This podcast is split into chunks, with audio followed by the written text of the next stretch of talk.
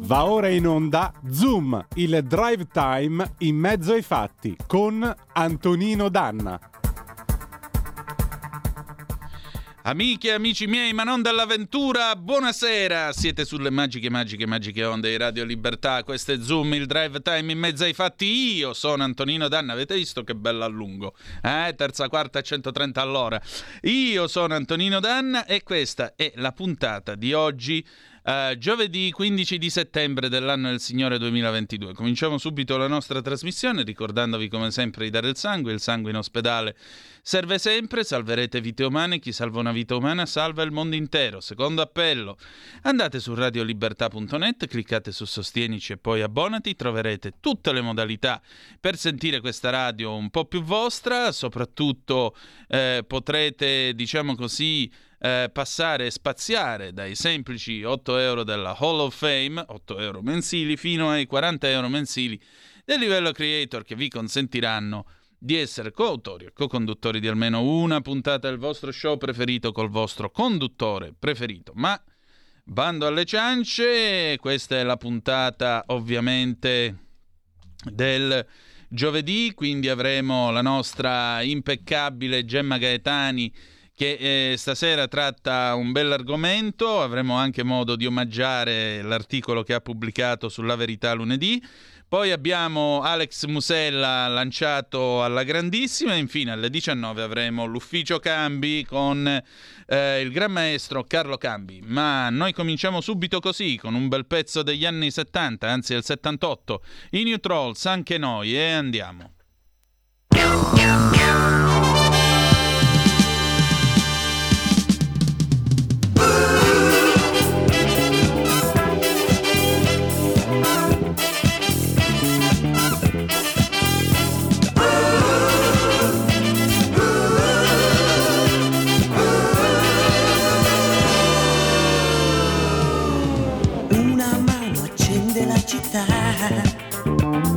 E improvvisamente eccoci qua, gente come noi, un po' timida, un po' matta, sulla giostra che troppo forte va. Scusa, posso farti compagnia? Sensazione di volare via. Fumi, grazie, no. Puoi offrirmi un caffè latte? Che programmi hai? Non ne ho fatti ancora, ma se vuoi.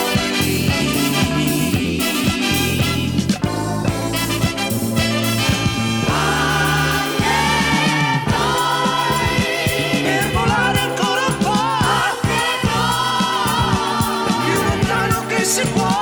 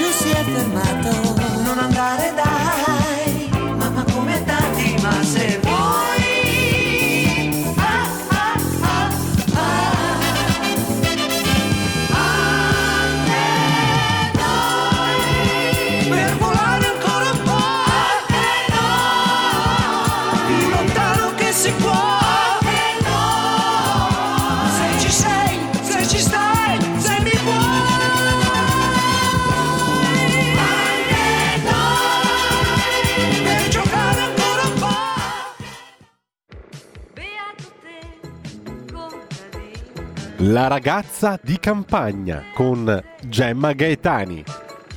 Sei forte perché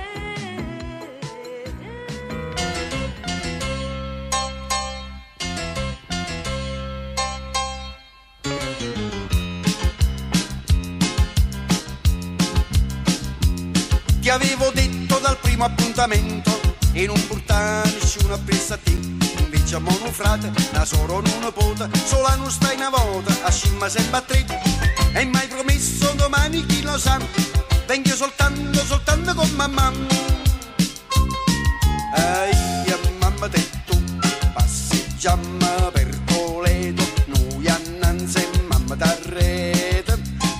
Io mamma detto, sembra presa così pazza. E allora... La canzone è Gemma, scusa se tu mi passi la palla io ti rimporta, abbi pazienza.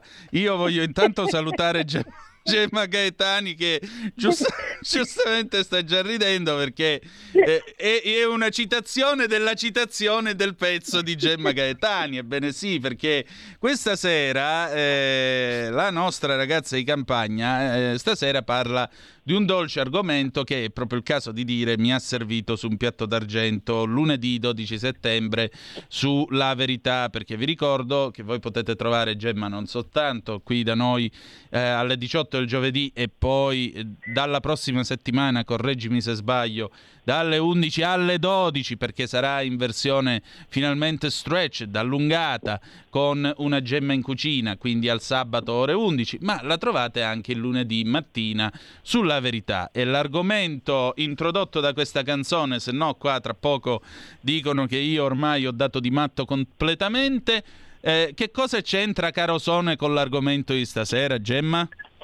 Sì, perché a un certo punto la canzone che tu hai mandato, che si intitola Io, Mamma, Età e Tu, ecco. E questa l'ha scritta da Renato Battaglia e è diventata famosa, cantata da Domenico Modugno ma anche da Renato Carosone. A un certo punto la canzone ha mh, due versi che dicono Iammo ao bar o chiatamone, vuo o puppetto o vuo o spumone. Tradotto, andiamo al bar da, da Chiatamone, vuoi la coppetta o coppetto, sarebbe la, la coppetta, o vuoi o spumone, cioè o vuoi lo spumone. Allora io ho citato questa canzone nel pezzo che è uscito lunedì sulla Verità di Salute e Benessere dedicato al gelato, perché ho detto, no, cioè è tanto famosa la canzone, se uno pensa alle canzoni che parlano del gelato, immediatamente nomina eh, la canzone di, scritta da Malgioglio, sì, e cantata da Pupo, Gelato al cioccolato.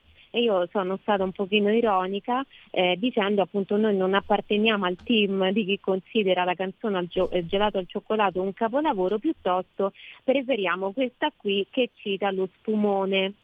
Esattamente. Perché? Perché eh, era un modo, diciamo, per dire che in gelato al cioccolato o, oltretutto eh, circolano leggende, diciamo, su che cosa sarebbe esattamente, ecco, questo gelato al cioccolato, e mi fermo qui. Ecco. No? Non andiamo oltre. E in realtà volevo dire, no, preferisco una citazione in cui si fa riferimento, che ci riporta alla storia del gelato, perché lì il gelato sembrerebbe indicare, questo gelato al cioccolato, qualcos'altro. Invece nella canzone di eh, appunto cantata da, da, da, da Carosone, Io, Mamma, Età e Tu, eh, che fa anche ridere, insomma, no? Rimanda, diciamo, a un mondo che non esiste più, quando si usciva col fidanzato e mamma età sarebbe la mamma di lei, mamma tua significherebbe in napoletano, la futura, no? Suocera. E la suocera è raccontata, è bella questa canzone in realtà, perché è raccontata, sì, dal punto di vista maschile, che con una certa, diciamo, ehm, eh, diciamo non proprio felice, eh, però esce appunto per le passeggiate con la, la, la fidanzata, con la persona, la donna che sta corteggiando, con la mamma, quindi con mamma età, cioè la mamma di lei. Quindi ci rimanda a un tempo antico.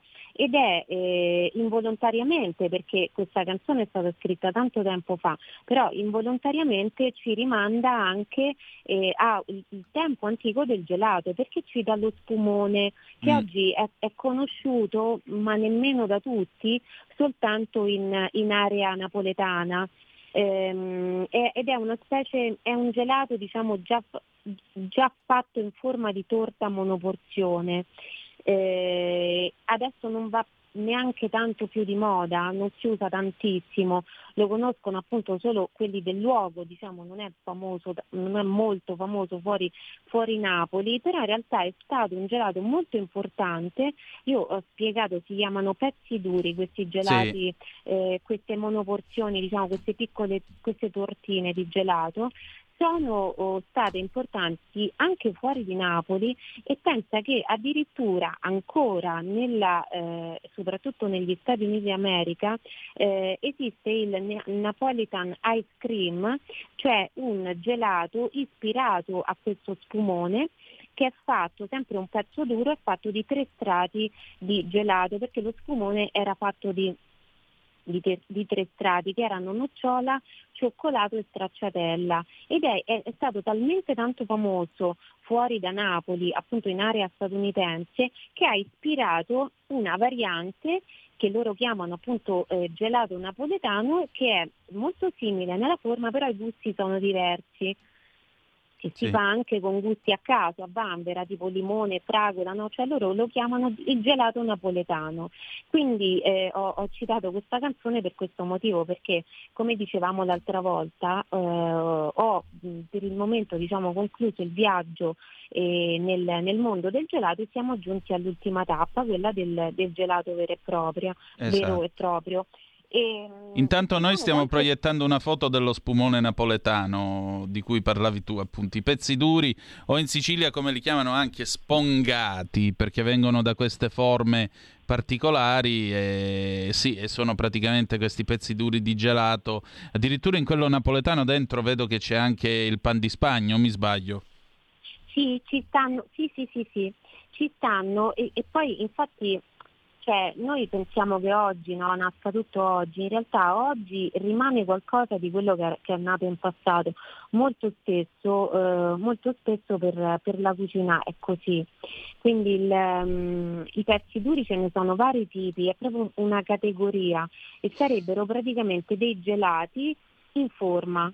Le forme solitamente sono il rettangolo, l'abbiamo visto anche l'altra volta col semifreddo, oppure la semisfera. Anche questa, vedi, è una cosa che ci fa riflettere, no? Su che cosa combina la cucina contemporanea, perché adesso va tanto la sfera in sì. pasticceria, mentre in passato andava più la semisfera, perché era più facile, diciamo, modellare uno stampo in alluminio a forma di semisfera e non di, di sfera. Invece con lo stampo in silicone riusciamo a fare, essendo fatti con le stampanti tre D praticamente, si riescono a fare stampi a forma di qualunque cosa. Non è un procedimento, mh, diciamo, non è eh, manuale il procedimento di creazione dello stampo, e quindi anche la forma, questa bella forma semisfera oggi è un po' dimenticata, diciamo, magari la tiriamo fuori se facciamo delle cose a casa, ma in realtà anche in casa ormai le persone hanno tutti questi stampi di silicone che sono a forma di rosa, cioè, di, di, di, come puoi fare la scultura di gelato. In realtà anche questo, il, la forma che uno dà al gelato, Eh, ha una sua storia, e quindi si arriva per tappe, no? a quello, eh, alla possibilità infinita che abbiamo oggi. C'è un momento invece in cui le forme sono poche e sono determinate dalla eh, possibilità di eh, creare degli stampi, e quindi ehm, in realtà, allora, se per chi va a Napoli a fare un viaggio così, io consiglio di andarlo a provare. Devo dire E la verità, io non ho mai mangiato lo spumone, quando andrò sicuramente andrò a provarlo, perché tante gelaterie comunque eh, di stampo tradizionalista ancora, ancora lo fanno. E ti dicevo che, l'abbiamo già detto l'altra volta, no? che poi il gelato alla fine è, eh, si comincia con eh, la neve ghiacciata, perché il gelato, la storia del gelato comincia così. Un'altra cosa che io ho, ho, ho visto facendo appunto tante ricerche è questa, che nel web sai che spesso si creano, diciamo, delle fake news ehm, che eh, non sono, diciamo, buttate nella rete, no? con intento, come possiamo dire, propagandistico, ma si creano proprio delle da sole, nel senso che uno afferma una cosa sbagliata senza un motivo particolare, tanti altri la riprendono e si crea una verità. Una di queste è che nella Bibbia ehm, Isacco eh, suggerisca ad Abramo di riprendersi dal caldo con del latte di pecora ghiacciato. Sì. In realtà non c'è questa cosa. Se uno fa la ricerca nella Bibbia non, c'è, non viene fuori. Non viene fuori questa, questa cosa, però io ho detto anche questo è un raro caso di fake news verosimile, cioè nel senso che se ci fosse stata avrebbe avuto senso, proprio perché l'uso di insaporire il, la neve, il pezzo di neve, il pezzo di ghiaccio, eh, è molto antico ed è così che nasce il gelato. Questo è il protogelato, cioè la prima forma di gelato è quella lì.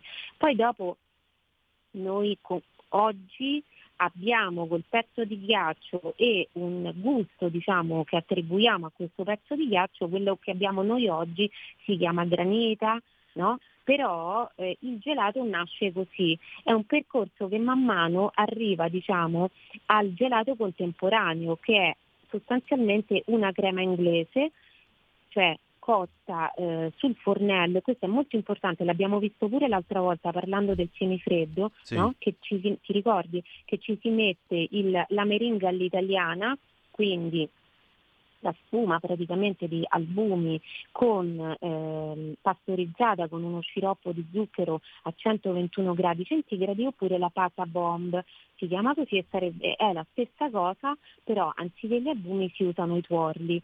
A che serve questo procedimento? A parte a sciogliere meglio lo zucchero, ma anche e soprattutto a pastorizzare, no? Eh, in maniera certo artigianale, diciamo casalinga, casareccia, eh, a pastorizzare eh, gli, l'uovo, perché sia eh, commestibile senza rischio di prendersi una bella, anzi per niente bella, salmonellosi. Sì. E eh, la stessa cosa succede con, eh, con il gelato, cioè che si pastorizza. È un procedimento diverso da quello del, del semifreddo, sostanzialmente è quello della crema inglese, si mette sul fuoco tutto quanto, latte, zucchero e uovo. Si porta poi non a bollore assolutamente, altrimenti si, si cuoce, eh, ma eh, deve, si, si porta a quella temperatura che si dice di velatura del cucchiaio, cioè quando si vede che il cucchiaio si vela, cioè che questa cremina che prima è liquida, poi piano piano si, si addensa, pochissimo però si deve addensare, non dobbiamo trattarla come una crema pasticcera che insomma stiamo lì venti minuti a girare, anche perché non è una crema pasticcera, perché manca la farina, noi però dobbiamo solo farla addensare un po'. Poi la si mette nel mantecatore, sì. Nella gelatiera che manteca. Ci sono appunto di due tipi, oggi che abbiamo l'elettricità, no? Non abbiamo più le cose manuali o manovella, oggi sono due tipi di gelatiera, quella eh, appunto nella, nel, nella quale io monto ehm, un contenitore che devo refrigerare io, di solito mettendolo, lo si mette dodici ventiquattro ore nella, nel, con nel proprio congelatore, nella parte congelatore del frigorifero anche, no? Poi ci metto dentro questa crema eh, di gelato e poi l'aroma che gli voglio dare, e la, la gelatiera manteca e basta. Il gelato acquisisce il freddo, il gelo dal contenitore, e la mantecazione a che cosa serve? Serve praticamente a far creare dei cristalli di ghiaccio più piccoli possibile, e questo fatto l'abbiamo visto pure col semifreddo l'altra volta, che sono piccoli, fa sì che il composto nel suo complesso resti cremoso. E se ci pensi, insomma, è un po' una magia, cioè molto bella come cosa, no? È vero. E c'è, c'è anche l'altro tipo di gelatiera, sono quelle che costano, se tu fai una ricerca, cerchi gelatiera su internet, cerchi gelatiera refrigerante o autorefrigerante, vedrai che la refrigerante costa anche trenta euro, la autorefrigerante costa trecento euro, perché quella è una gelatiera invece che fa tutto da sola. Io ci devo mettere solo la crema, quando l'accendo è, è quel motore lì che gela il contenitore, mentre appunto una pala elettrica manteca.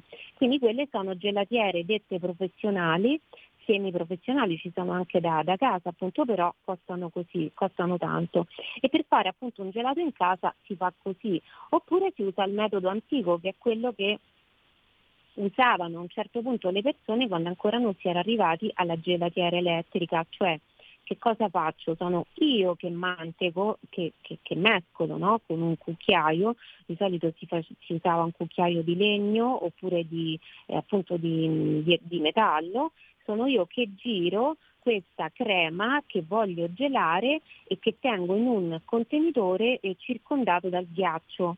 In questo caso noi lo possiamo fare senza stare lì a mettere a fare le, le miscele appunto che gelano, oppure a eh, la miscela di sale e ghiaccio, dopo ti parlo anche di questa se vuoi, o sì. a mettere i pezzi di ghiaccio intorno al contenitore, ma eh, semplicemente possiamo fare la nostra crema, mettiamo, la mettiamo dentro il contenitore, preferibilmente appunto d'alluminio, magari anche usa e getta, lo mettiamo nel congelatore e ogni tanto, ogni quarto d'ora tiriamo fuori e giriamo. Non avremo proprio il gelato, diciamo, perfetto, la cremosità perfetta come quello eh, della gelateria, però sicuramente potremo, potremo capire come, eh, come funziona.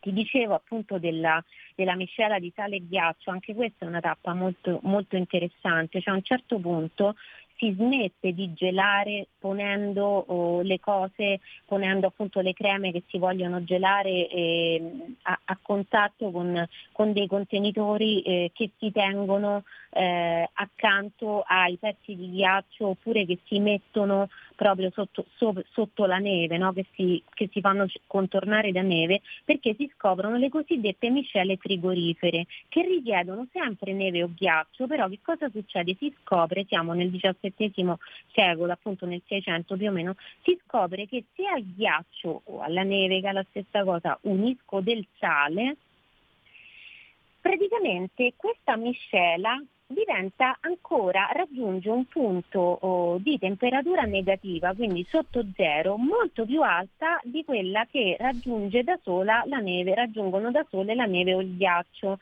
che è a meno ventuno gradi centigradi, e quindi freddano molto più velocemente quello che si trova in un contenitore che io contornerò con questa miscela. Quindi questa è una tappa importantissima, perché a un certo punto i cuochi, i gelatieri iniziano a mettere all'interno di questi contenitori il gelato e quello che vogliono gelare, anche i sorbetti, le creme eccetera, e all'esterno non ci mettono più dei pezzi di ghiaccio, oppure non devono avere la, la, la neve, non, non lo fanno soltanto, diciamo, laddove c'è la neve, lo possono fare dappertutto, perché eh, creano, diciamo, la macchina che che quella che è la, la, l'antenata della moderna gelatiera.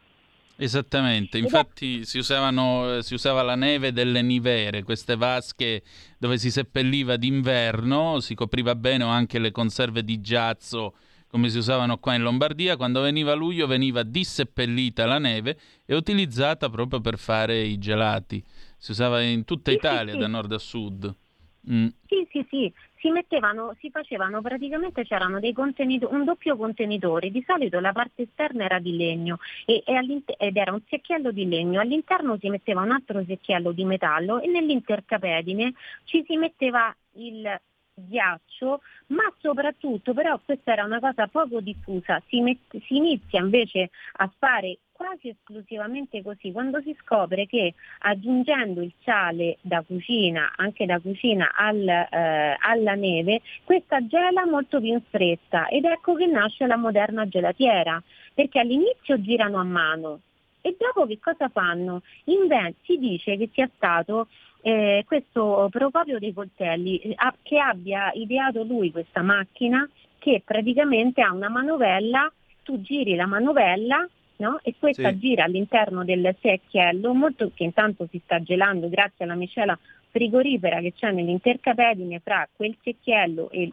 secchiello più grande esterno di legno, che gira appunto molto più velocemente rispetto a come si farebbe a mano. E poi appunto suo nipote eh, porta, diciamo, questa invenzione in, in Francia, a Parigi, eh, in questo bar che pensa all'epoca era un bar, adesso è un ristorante, però ancora esiste, si chiama Le Procope, eh, e praticamente da lì si diffondono, siamo nel diciassettesimo secolo appunto e si iniziano a diffondere in tutta Europa i, gela- i sorbetti, e poi si arriva appunto alla, alla forma gelato, ancora sono dei prototipi, diciamo, di gelato, però ci siamo praticamente, e poi successivamente, successivamente si applica l'elettricità, quindi questa, questo braccio mantecatore che c'è oggi è il frutto di una storia veramente lunghissima, affascinante, che comincia con un pezzo di neve ma eh, parliamo anche di, eh, addirittura ci sono testimonianze, ehm, sono stati ritrovati diciamo dei reperti archeologici che fanno ipotizzare che già nel dodicimila avanti Cristo si aromatizzasse la neve e si mangiasse così.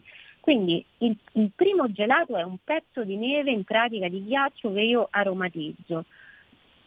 Passano i millenni proprio e arriviamo a, a oggi, cioè una crema, una crema cremosa, quindi questa cremosità è data da una, un equilibrio di ingredienti. Questo equilibrio, questa, questo dosaggio è diverso, questo bilanciamento si dice tecnicamente è diverso, no? La ricetta del gelato è diversa da quella del semifreddo e così via, eh, è dato da una serie di ingredienti che all'inizio non si usavano, nessuno metteva l'uovo eh, ne- nella neve, no? Oggi ce lo mettiamo perché siamo arrivati piano piano a creare una vera e propria macchina che fa la stessa cosa che faceva eh, la neve dodicimila anni fa. Certo, Gemma, noi abbiamo ancora un minuto. Due domande. A me piace alla nocciola, a te che gusto piace il gelato? Secondo, eh, che vuol dire che il gelato è stato destrutturato? Eh, allora, a me piace, mi piace tutto il gelato, eh, però devo dire che va, io vado pazza mh, per il gelato o al cioccolato fondente. Mm. E infatti ho dato la ricetta del gelato di Grom eh, apposta. Perché, quella con l'acqua? Eh, sì, sì, sì, che è una specie di sorbetto, perché in realtà non ci va, ci, ci va nel gelato, ci va il latte. Eh, però loro fanno questo, si chiama gelato extra noir, quel sorbetto extra noir, quello che, che vendono appunto proprio in gelateria, ed è diciamo un pochino più leggero, non si sente tanto la differenza tra il gelato normale con il latte. E sul loro sito, cioè sul loro blog appunto, ci sono queste ricette, io le ho volute dare perché comunque secondo me eh, tu sai che c'è sempre diciamo la polemica intorno a Grom, la questione del gelato artigianale. Sì, è vero. Eh, loro preparavano preparano il gelato, a parte che ormai è stata venduta all'azienda, appartiene a una multinazionale e così via, però sono, è seguita sempre dai loro fondatori, eh, però c'è mo- molta più artigianalità di quello che si racconta. Anche questo è un po', sai, anche nel mondo del tutto il mondo, non solo in quello del cibo, di, di qualunque informazione, a un certo punto si crea un'idea, no? E questa diventa tipo palla di neve, diventa sempre più grande, sempre più grande. Quindi non è che i Grom facessero il gelato con, eh, non so come dire, con le polverine, semplicemente preparavano prima dei gelati e poi dopo li mandavano delle basi, li preparavano eh, in sede e poi dopo le mandavano a tutte le gelaterie sul campo, che non mi sembra una cosa scandalosa. Quindi io sono no, si chiama franchising, che... quindi Infatti, eh, infatti, per quanto riguarda la destrutturazione, è quello che sta succedendo, come succede su tutto, no? La pizza destrutturata, cioè, ormai c'è tu, è tutto destrutturato, la pastiera destrutturata, quindi si fa il cocktail diciamo che sa di pastiera mm. ma non c'è la pastiera. Anche il gelato, noi abbiamo fatto tutto questo percorso plurimillenario proprio, no? Per arrivare appunto al dosaggio perfetto di eh, latte, zucchero, uova e così via, e aromi poi da mettere dentro. E adesso la nuova fase, che sinceramente a me lascia un po' perplessa, devo dire la verità, ecco, in questo caso resto un po' perplessa, è quella di gelare altro. Cioè prendo una cosa, la gelo, la frullo e, ti, e te la vendo come gelato. Ecco. Quindi da una parte abbiamo tipo le food blogger che si inventano lo yogurt gelato, cioè prendo uno yogurt, lo, lo metto dentro un contenitore, lo faccio gelare, poi lo, lo stacco a pezzi e lo mangio e ti, e ti dico che è gelato. La ricetta del gelato facile, eh, grazie che è facile fare il gelato così, però lo fanno anche i, gelati, i gelatieri di professione, di ricerca.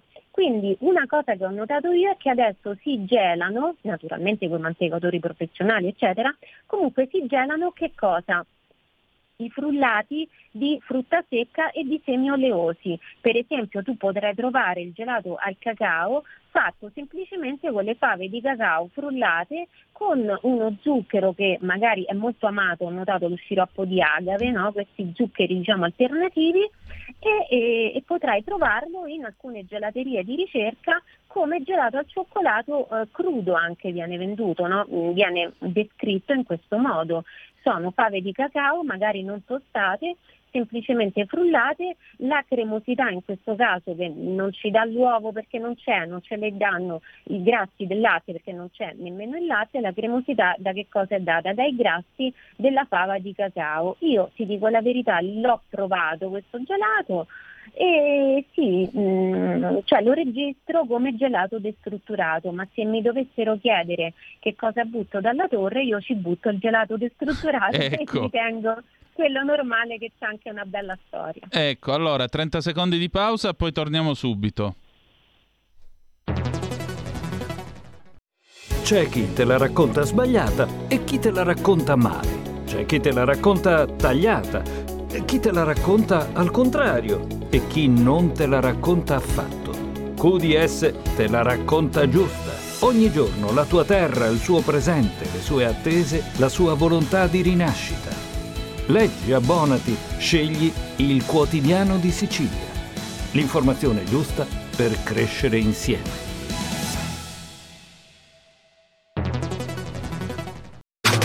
Stai ascoltando Radio Libertà. La tua voce libera, senza filtri né censura. La tua radio. E rieccoci, siete sempre sulle magiche, magiche, magiche onde di Radio Libertà. Questo è sempre Zoom, il drive time in mezzo ai fatti. Antonino D'Anna al microfono con voi, allora, insieme con Gemma Gaetani. Gemma, noi chiudiamo il tuo spazio ricordando ai nostri ascoltatori che sabato si comincia, allora. O no, sì, sabato ventiquattro. Mm. Sabato ventiquattro, sì sì, quindi abbiamo ancora un pochino di tempo, ci risentiremo eh, il giovedì precedente la, la, la prima puntata. Allora aspetteremo le anticipazioni giovedì prossimo, dai.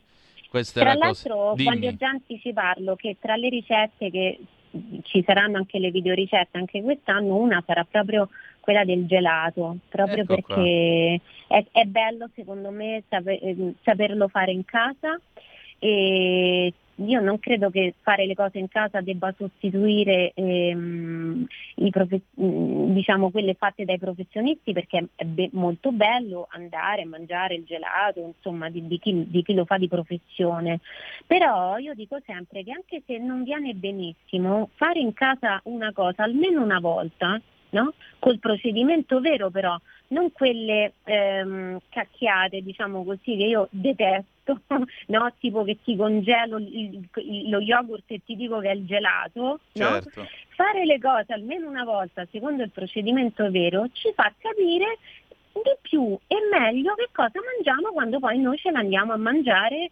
eh, la pizza in pizzeria, il gelato in, in gelateria e così, e così via.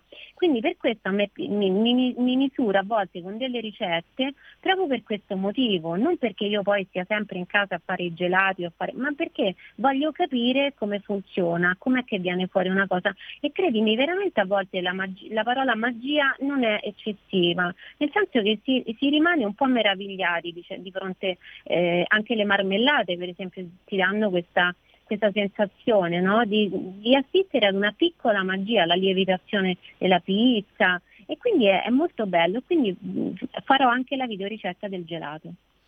Benissimo, allora noi proseguiamo questa marcia di avvicinamento al grande ritorno di una Gemma in cucina il ventiquattro di settembre. Gemma, grazie ancora del tuo tempo e ci ritroviamo giovedì prossimo.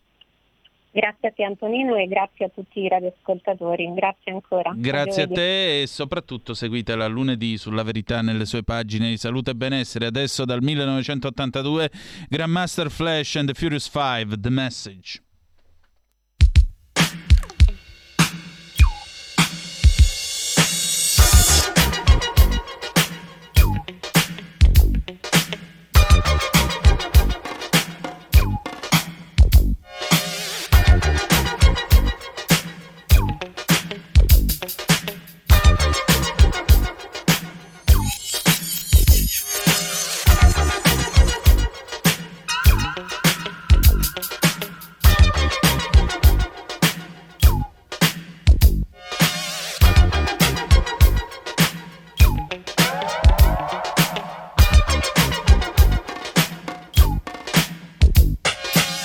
It's like a jungle sometimes, it makes me wonder how I keep from going under. It's like a jungle sometimes, it makes me wonder how I keep from going under.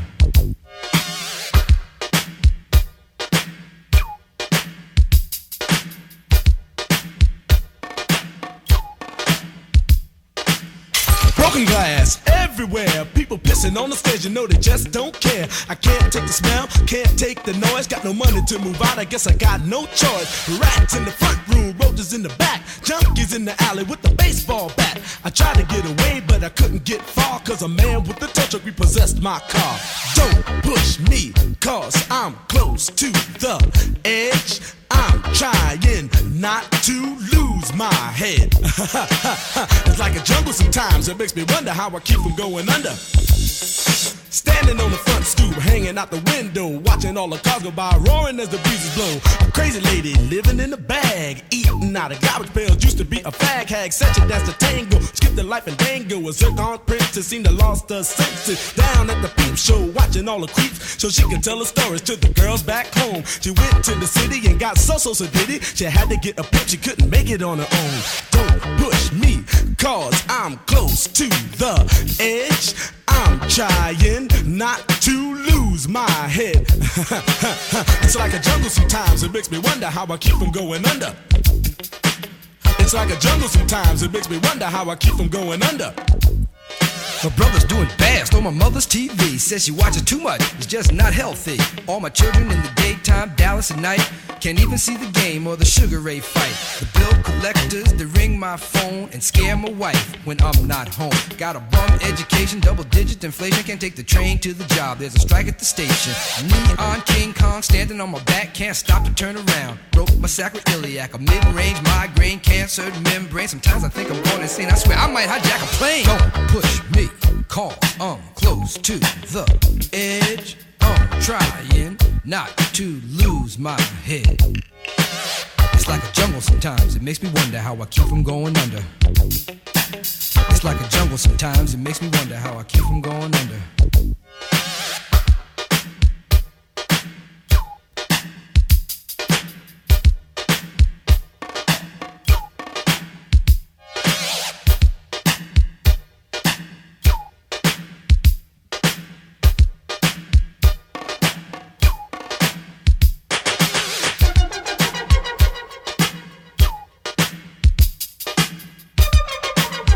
E rieccoci, era il millenovecentottantadue, Grandmaster Flash and the Furious Five, The Message.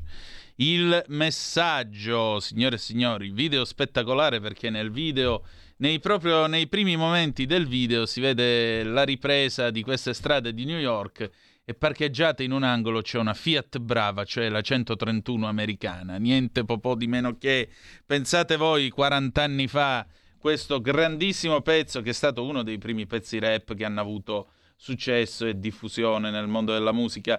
zero due sei sei due zero tre cinque due nove, apriamo i telefoni tre quattro sei sei quattro due sette sette cinque sei, mentre aspettiamo di entrare in comunicazione con Ale Musella, eccolo qua. Ciao Ale, ci sei? Ciao, ci sono, ci sono. Di che si parla stasera? Si parla di fotografia. Oh, sai che mi è arrivato il tappo del, eh, dell'obiettivo della Leica, dell'emme tre? Quindi ora piano ah, pianino ah. le facciamo un po' di corredino, il mese prossimo le prendo la borsa Everready, così quando vengo giù da te, insomma, ne abbiamo pellicola da bruciare, o no? Bravo, bravissimo. Eh, allora, raccontami un po', che diciamo di fotografia quest'oggi? Ma il concetto di... Um... che cosa vuol dire fare il fotografo oggi o le, o le varie differenze che ci sono um, tra chi si definisce tale e chi non lo è. Ecco, mi sembra un buon argomento di dibattito. Secondo te no, chi allora, è un fotografo? Allora, eh, tu sai che comunque con Exit Urban Magazine e Art Investment eh, trattiamo anche la fotografia, sia quella artistica che, che non, ok? Certo. Um, oggi... Allora, il mercato eh, dei collezionisti, chiamiamoli così, di fotografie è un mercato un po' particolare, dove anche in Italia non, non ha ancora preso completamente piede, ci sono delle gallerie che trattano solo fotografia, però eh, il problema della fotografia è anche se poi è unica, tutto quello che vuoi, eh, a differenza di un'opera d'arte che tu non puoi replicare, puoi avere la fotografia dell'opera d'arte ma non la puoi replicare, eh, a meno che non sia digitale, la fotografia invece è replicabile. Nel certo. Senso, per esempio, mh, molti si chiedono come mai, ehm, me lo sono chiesto anch'io tante volte, ma c'è una mostra di fotografie di gatti fotografati in Giappone qua adesso a Villa Bertelli a Forza dei Marmi, no? E eh, a parte che alcune cose sono incorniciate male, però volutamente eh, le foto più belle eh, sono incorniciate con un vetro che è, vol- che è fatto apposta, cioè che è un vetro normale, non è un antiriflesso. Perché? Perché altrimenti uno riesce a fare la fotografia come si deve, poi se la stampa e a questo punto ha la fotografia che voleva, che ha visto a una mostra, e ce l'ha a casa sua senza aver chiesto niente a nessuno. Tanto per Se gradire. Tu invece hai un vetro ehm, che, che comunque non è antiriflesso, sotto quel punto di vista lì puoi avere una foto, ma sicuramente non avrai la foto perfetta come per farla stampare. Questo è anche uno dei motivi per cui Eh, a discapito del oddio la fotografia la vedi, se tu la devi guardare la vedi bene anche col retro antiriflesso che riflette, eh, se, devi, se la devi fotografare no. Certo. Per questo, se vi siete chiesti alcune volte come mai eh, guardando delle fotografie o delle digital art il vetro non è quello antiriflesso, questo è il motivo principale. Incredibile incredibile cosa non si fa pur di fregare qualcuno. Io penso per esempio a una delle foto più riprodotte che ci sono in giro, quella di Ruth Orkin, eh, quella fotografa americana che fotografò quella ragazza americana del cinquantuno a Firenze, all'angolo sì. della strada con tutti gli italiani che si voltano e la sì, guardano. Sì, sì. Infatti si chiama Gli italiani si voltano, se non sbaglio, proprio quella. Allora, vedi, allora, anche qua il diritto, mh, da quando ci sono i, so- i social, ma comunque da quando c'è internet, se uno va a vedere Google immagini piuttosto che le trova, no? Poi ci sono quelle che sono sotto copyright piuttosto che, però fondamentalmente ogni foto dovrebbe avere un proprietario e così non è, nel senso che comunque ci sono quelle libere, ci sono quelle che comunque se tu stampi, eh, in teoria chiunque potrebbe venire a chiederti i diritti su, una, su uno scatto suo.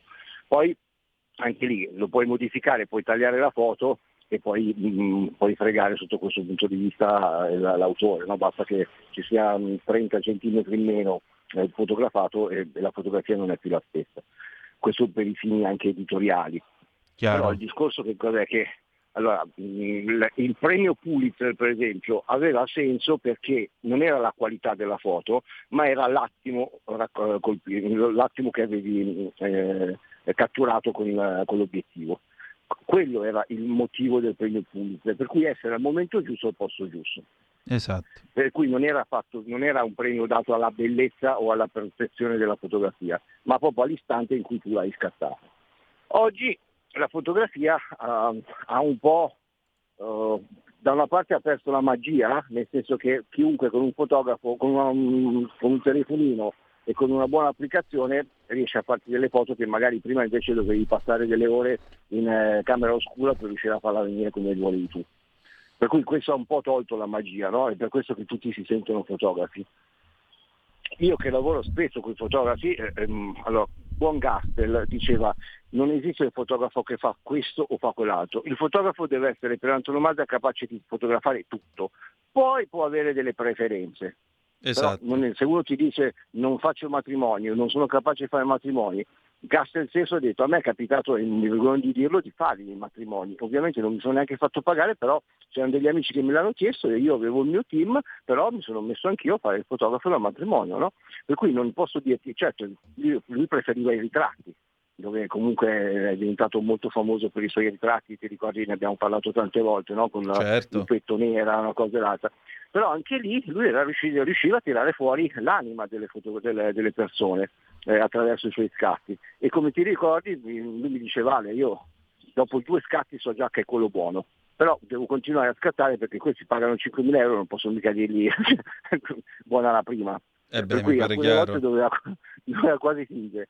Um, in questo periodo c'è Daniele Vannini, che è un giovane fotografo che io, che io conosco, che ha fatto decisamente un salto di qualità Uh, lui ha un, un metodo di fotografare molto pastellato, io lo definisco, ci sono dei suoi ritratti che sembrano quasi dipinti, per cui eh, anche perché poi dopo cura molto la, scenografia, la, la scenografia, ehm, le luci, una cosa e l'altra, per cui devo dire che un suo ritratto è un ritratto artistico, hm?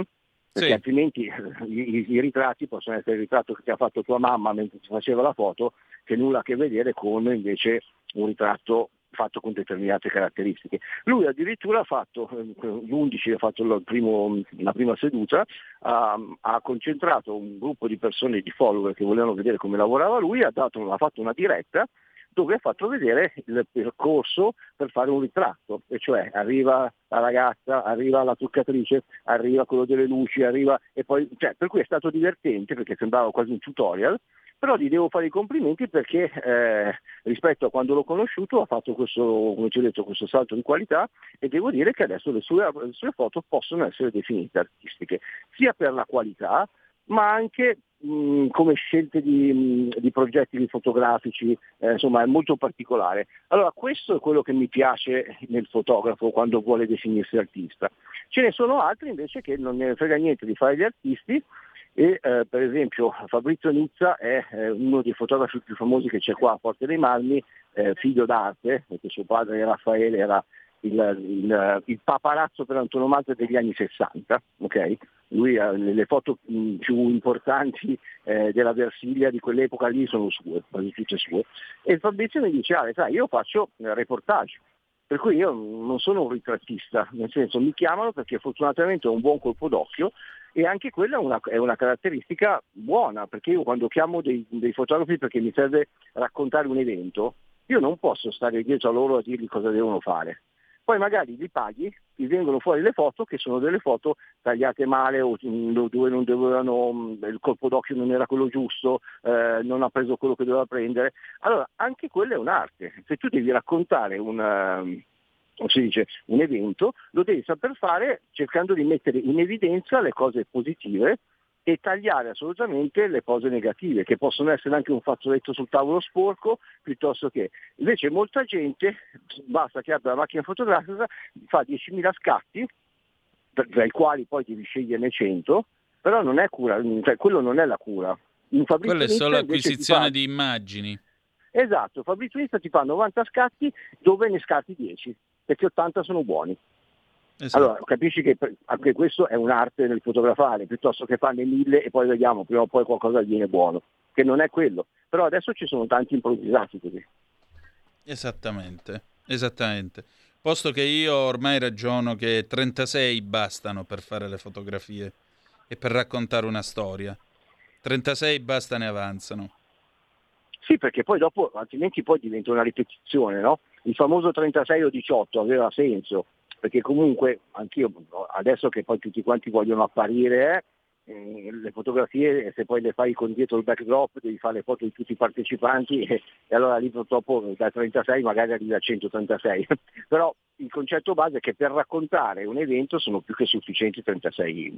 Sono d'accordo con te, trentasei scatti. Ma guarda, ti dico una cosa, io ieri sono andato... visto che Zoom non è andato in onda, sono andato in un noto tempio dell'Alfa Romeo. Ho scattato qualcosa come ventotto trenta, eh, no, ventotto scatti in bianco e nero, a pellicola. E ti dico la verità, io oggi ho l'angoscia perché mi dico, io devo arrivare a trentasei, devo finire sto benedetto rullo. Cioè, una volta, quando arrivò il digitale, ho detto, ah, che bello, finalmente, qua e là, faccio quello che voglio. In realtà io, dopo... Eh, dopo tanti anni di digitale, o comunque ritrovarmelo tra i piedi, nel telefono, ovunque, qua e là, ti dico che ieri sono andato a fare ste foto a sta Giulietta Turbo Delta eh, degli anni ottanta, e mi ritrovo adesso che mi dico, mi mancano ancora otto scatti, come faccio a finirlo il rullino? Che è il colmo, se tu ci pensi, per quelli che invece ammaccano, premono un pulsante virtuale e la reflex o la mirrorless fa tutto il resto. Anche quella, quella è fotografia.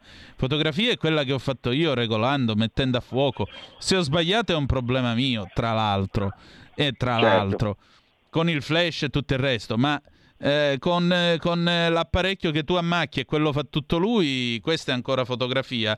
Allora quando parliamo di Letizia Battaglia, quando parliamo di Cartier-Bresson, di tutta sta gente qua, di chi stiamo parlando? Ce ne sono ancora Cartier-Bresson in giro, perché poi lui diceva che la fotografia è documentazione del presente, della realtà, non è un ricordo. A chi gli diceva mi faccio una foto con te per ricordo, no, la foto è documentazione della realtà, non del ricordo. No, no, assolutamente... Eh... Sono completamente d'accordo sotto questo punto di vista. Eh, cioè, francamente, ah, ma io cinquanta megapixel qua, là, sì, vabbè. Però poi alla fine in realtà di tutti quei cinquanta megapixel e così via, le fotografie che forse valgono sono dieci, venti in un anno. Però di uno bravo, non di uno dilettante come me. Io se ne arrivo a fare su... su un ottantino, un centinaio di foto, una o due che ne valga davvero la pena, io mi sento già veramente Berengo Gardin. Però nel, nel, nel, voglio dire, è questo il magico della pellicola, che tu ti misuri comunque con una macchina che viaggia senza rete, perché i tempi... Eh, i tempi li devi impostare, con... le aperture, tutte ste robe qua. È come guidare una Ferrari di sessanta anni fa. Se la sai portare arrivi prima, se no te va ammazzi. La differenza è che qua nessuno finisce all'ospedale. Eh. Su quanto riguarda la tecnica fotografica è vero. E mm. poi invece se torniamo sull'aspetto um, storico o comunque della, della, dello scatto da premio, Um, Aure- Aurelio Amendola è uno dei più famosi fotografi d'arte, chiamiamolo così, um, che è, lui è stato molto fortunato perché Andy Warhol non amava essere fotografato da altri, ok? Mm. Se non quando decideva lui. Eh, c'era un periodo in cui lui era a New York e provava costantemente a chiamare lo studio perché voleva comunque incontrare Andy Warhol e ehm, ovviamente gli davano sempre in buca. A un certo punto riuscì a trovare la sua segretaria che gli sfittò un appuntamento con Andy Warhol. Allora lui ha una serie di scatti fatti ad Andy Warhol eh, che hanno un valore importante perché comunque sia li ho visti esposti, mossi anche dalla Barbara Paci a, a Pietrasanta. Uno scatto vale dodicimila euro per conto perché comunque la fotografia era un metro e mezzo per uno, insomma fate. Però la valenza di quello scatto cos'è? Che nessuno oltre lui è stato in grado di fotografare Andy Warhol in quella maniera. Ecco. Allora quello è un valore diverso di una foto per cui sono pronto a dire ti pago lo scatto, perché comunque non, cioè, capisci, non è uno scatto dove sei stato bravo perché hai preso il, l'arcobaleno oppure hai preso di sfuggita, che cacchio ne so, um, quando, quando per esempio ci sono i fotografi che sono alla, um, al Cina, lì alla Festival del Cinema di Venezia, sono tutti lì ammassati, sì, per fare le foto a tutti i vari, a tutte le varie star. Cioè, lì non c'è quella bella e quella brutta, hai la macchina e dipende da come si gira, come non si gira, però sono tutti uguali. Cioè certo, che io devo prendere la fotografia di, dei quindici fotografi che ci sono lì, non riesco a dire questa l'hai fatta tu o questa l'ha fatta lui, perché comunque il raggio d'azione è quello e ti sei fatto la foto, quello è il reportage. Invece quando ti sei costruito la storia e sei stato tu a, a riuscire a trovare la situazione e a fotografarla, per cui quelle foto le hai solo tu, quello è un valore aggiunto al di là della tecnica, perché comunque stai raccontando qualcosa che nessuno è riuscito a raccontare. Esatto. Allora quello merita. Esattamente. Esattamente. Perché se no è soltanto, se no è, la, la tecnica e la bella foto, il fine art piuttosto che, eh, ormai, ripeto, io posso stampare in fine art, perché comunque ehm, il fine art non è come arriva la pellicola o come arriva la fotografia, è come viene stampata.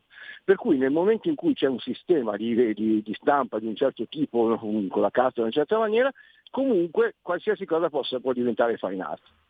Per cui la, la fotografia d'artista o è qualche cosa di, di ricercato e costruito ad hoc ma che abbia un senso, o altrimenti è ancora l'istante che sei riuscito a rubare.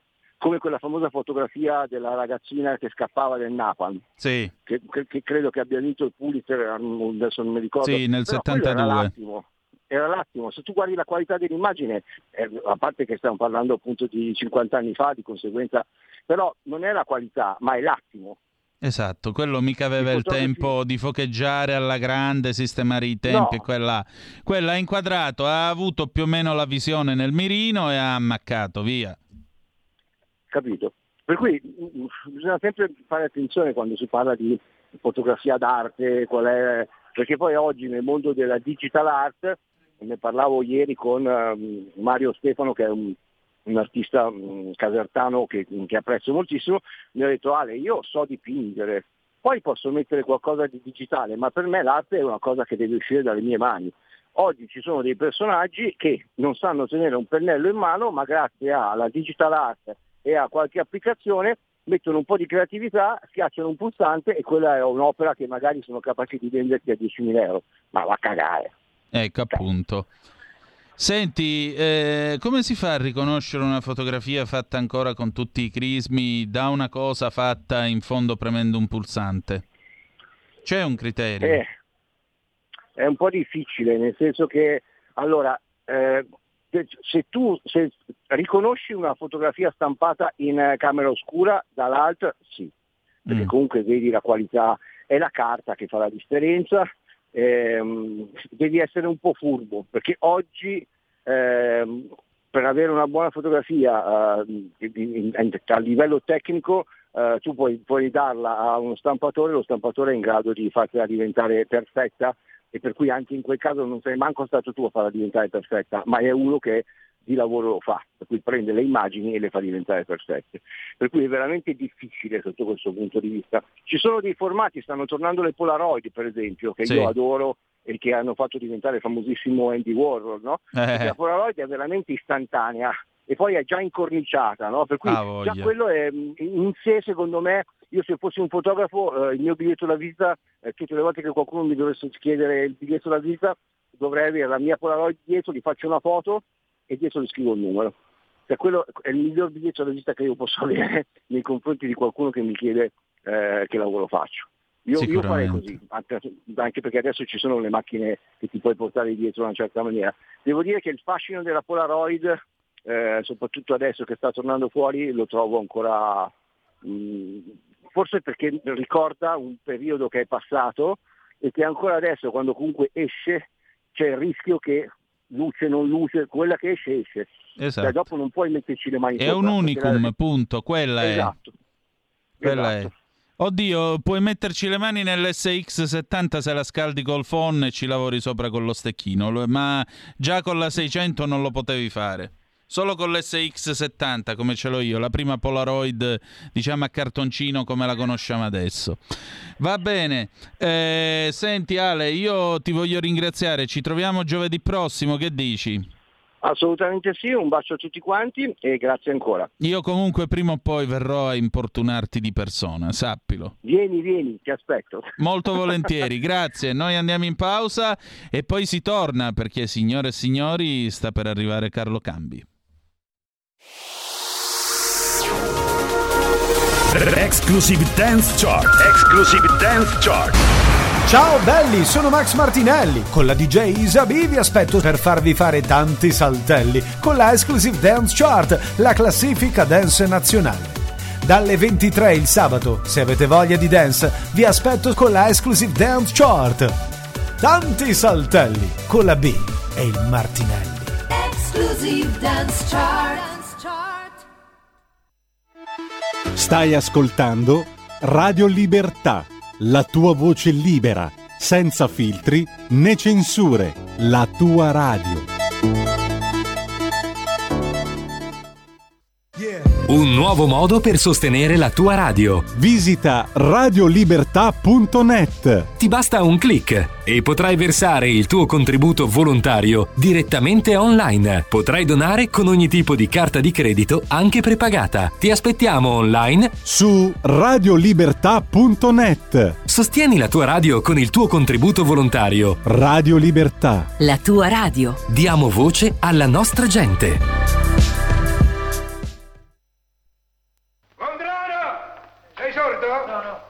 Vieni qua. Sì. Oh, dimmi un po', le bistecche dove stanno? Ed è qua sotto. Riportalo dal macellaio e fatti ridare i soldi che gli ho dato. Sì. Hai capito? Digli le bistecche non mi servono più. Va bene. Chiaro? Sì. Andiamo. E oggi che mangiamo? Come oggi che mangiamo? Eh. Ma scusami, il cavallo è morto. Sì. E allora? Bistecche di cavallo. Carne sana, rossa e nutriente. Vai, sì. vai! E eh, posso la roba. Oh! Oh, se, se, se, se, senti un po'. Comanda. Il cavallo è morto? Sì. Tu come cocchiere sei licenziato. Ergo, a partire da oggi, tre lire di meno sul salario. È chiaro? Vai! Sì. Vai! E io pago! E io pago! Va ora in onda Ufficio Cambi, l'economia come i conti di casa, con Carlo Cambi. Andare, camminare, lavorare, andare a sparatratta, banda di timidi, di incoscienti, di indebitati, di disperati. Niente scoramenti, andiamo, andiamo a lavorare, andare, camminare, lavorare.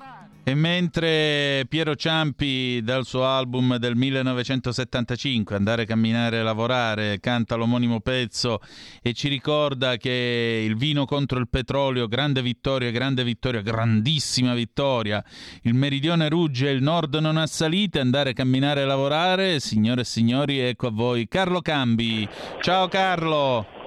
Da svidania tovarisci. Ah, da svidania spasibo, tovarisce Carlo. Benvenuto a questa puntata. Io ho ricevuto, io ho ricevuto bello segno rublo, io essere molto contento, io autodenuncia, essere spia di Vladimir Putin in Italia. Oh, vera, tu essere agente segreto Dimitri, che ha fatto cinque litri. Sì, anche Cacchiuccia che ha fatto sette litri pure essa. Sì, ragazzi, nella grande steppa dove sorge Sol di Avvenire, ragazzi, caro amico. Rende, io mi chiedo, eh. ma si rendono conto che oggi Xi Jinping e Vladimir Putin hanno detto che fanno le manovre navali congiunte? Sì, e si rendono conto che la T A S scrive che Xi Jinping ha detto che nessuno si può ingerire né si deve ingerire nei discorsi di Taiwan. Esatto. Così, e si per rendono dire. Conto che continua a rompere le balle sulle ingerenze russe, sulle elezioni, e che gli americani hanno fatto il più grande tackle a gamba tesa esistente sulla faccia della terra. Cioè, ma, è, ma come si fa? No, ma poi io No, ma poi mi piace questa cosa, sai, come quando hanno fatto tipo come quando si gioca allo schiaffo del soldato, no? Sì. Ora stanno col dito che gira così, chi è stato? Chi è stato? Allora, ieri Urso da Washington che dice "No, no, no, no, no, l'Italia noi non c'entriamo, per carità di esatto. Dio, noi eravamo solo di passaggio, noi io volevo avanzare". Stamattina viene fuori che invece c'è anche l'Italia in questi dossier. Benissimo, sì. Allora diteci chi è che ha preso i soldi, se avete coraggio. Esatto. Esatto. Non solo, ma raccontateci anche delle società cinesi. Eh. Eh, capito? Allora, di qualche fanno... segretario di partito eh, del P D, esatto, così per dire, che viaggia col esatto. pulmine elettrico. Esatto, che, gli, che oltretutto gli finisce la batteria, a dimostrazione della presa in giro continuata e aggravata che stanno facendo all'umanità su questa storia del cambiamento climatico, che c'è. E eh vabbè che Carlo, che vuoi che fare? No. Tanto siamo pronti per tornare al settantatré in questa economia pianificata dalla von der Leyen che ci staccherà la corrente quando vorrà. No, aspetta. Io già la... mi sono messo la cravatta oggi, peccato che non la puoi vedere, poi ti mando la foto. Sì, vabbè. Eh, eh. Perché c'è una cosa che a me francamente ha dato fastidio mm. e mi sarei aspettato che stamattina la, la, la stampa importante... Eh, si ergesse a, a protesta, cioè non so se avete letto sul Corriere della Sera la magnificazione del contatore della luce intelligente che ti programma dall'esterno i tuoi consumi di luce. Che meraviglia! Cioè, cioè guardate che se uno, se uno si legge Orwell millenovecentottantaquattro è esattamente quello, sì. Cioè il grande fratello che ti entra in casa, decide che vita devi fare e te lo decide a tutti i livelli, te lo decide raccontandoti che gli asili nido servono perché bisogna portare via i figli alle madri, te lo decide col Green Pass, te lo decide con tutto, ivi compreso quanto del tuo reddito puoi investire in energia. Esatto. Cioè, ma non è, non è pensabile che questo paese sia così fiaccato nella sua capacità di resistenza civile da non indignarsi per questo. È cioè vero. Loro ci dicono che dobbiamo pagare con i soldi attraverso il P O S e, e con le carte di credito. Ci dicono perfino quanta luce dobbiamo consumare. Ma che cosa c'è rimasto di disponibilità del nostro, tra virgolette, libero arbitrio? Niente, perché ma tra poco... nella peggiore società sovietica è mai successo questo. Certo. Arriveremo ad avere il capocondominio, quello che riferisce al partito unico ciò che si dice nei singoli appartamenti. Io me lo ricordo quando mi hanno arrestato a Bucarest, eh, la polizia segreta di, di quel santuomo di Ceausescu. Sai Mamma perché mia. mi arrestò? Sai perché mi arrestò? Perché? Perché stavo parlando con degli studenti universitari. Ah, ecco. Ed ero un pericoloso avversario del regime. Io sono stato cacciato da tutti i paesi comunisti. Niente come meno. Ospite non gradito. Niente meno. Semplicemente perché facendo il mio mestiere di giornalista stavo parlando con degli studenti di Bucarest che studiando l'italiano volevano informazioni sull'Italia. Ah, ecco. E vogliamo precisare anche che non era il Medioevo. Che anno era quando è successa questa cosa? millenovecentottanta, sì, millenovecentottantasei. ottantasei, questo per chi esatto. va dicendo che noi stiamo per tornare nel millenovecentoventidue. Capito? Sì. Ma io lo capisco che potesse succedere in Romania con Bucarest. Non capisco che un popolo come quello italiano, ma esula un attimo dell'economia, ma lasciamelo dire, ma Prego. mettere in croce la, la, la Pausini perché ma... non vuole cantare... Guarda, Bella ma lo Ciao. sai che oggi Sandra Milo ma, ha detto delle cose do, ma, più che ma intelligenti. La domanda, ma la domanda è, eh. Bella Ciao è una canzone di libertà, ok? Eh. Così ce la raccontano. Certo. Allora tu puoi, in nome di una canzone della libertà, offendere la libertà di qualcuno di non omologarsi? Ma guarda, eh, ti dico una cosa. Che differenza c'è tra obbligare qualcuno a cantare una canzone e l'inno dei giovani Vanilla? C'è qualcuno che è in grado di spiegarmelo? Ma guarda, secondo me la verità l'ha detta Sandra Milo quest'oggi, e lo sappiamo tutti che era socialista e da che parte era schierata. Vabbè, vorrei dire certo, non è che essere socialisti fosse un peccato originale. No, eh. infatti. Cioè, il socialismo era il socialismo di Turati, era il socialismo dei martiri di Ventotene, era il socialismo di Sandro Pertini. Ora, la storia non è che la riusciamo a municipare, perché contro quei socialisti c'erano i, i Giorgio Napolitano che inneggiavano i carri armati sovietici, eh, esatto. che avevano ammazzato tremilacinquecento ungheresi. Cominciamo a dare a, a, a, alle cose il peso storico e il valore e inserirle in quelle che, che valevano. Esatto. Perché questi ci fanno pensare che il P C è sempre stato un partito democratico al servizio dell'Occidente. Non ma lo era affatto. Ah, allora, ecco, vabbè, scusami, eh, ma... No, ma infatti, guarda, io vorrei leggerti un attimo quello che ha scritto Sandra Milo, che mi sembra veramente una cosa intelligente. Vorrei ricordare agli italiani in generale, agli elettori, alla classe politica, ai giornalisti, ai tuttologi da strapazzo dei social, che il voto è segreto e poi che un artista non è tenuto necessariamente a manifestare pubblicamente le proprie idee politiche.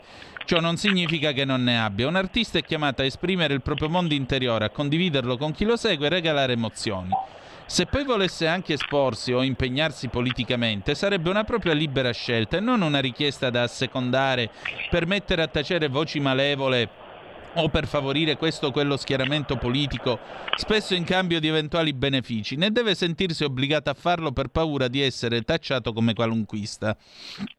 In questo particolare momento storico, ogni azione diventa pretestuosa, viene usata per portare acqua al proprio mulino. Oggi, se la Pausini l'avesse cantata, sareste tutti qui a darle della rossa. Ricordo inoltre che in Italia l'unico e solo artista che si sia mai schierato pubblicamente eh, a tutt'oggi è Gianmaria Volontè. Quindi ora non ergetevi a pubblici censori, crocifiggendo un artista di tutto rispetto che ha reso l'Italia famosa nel mondo.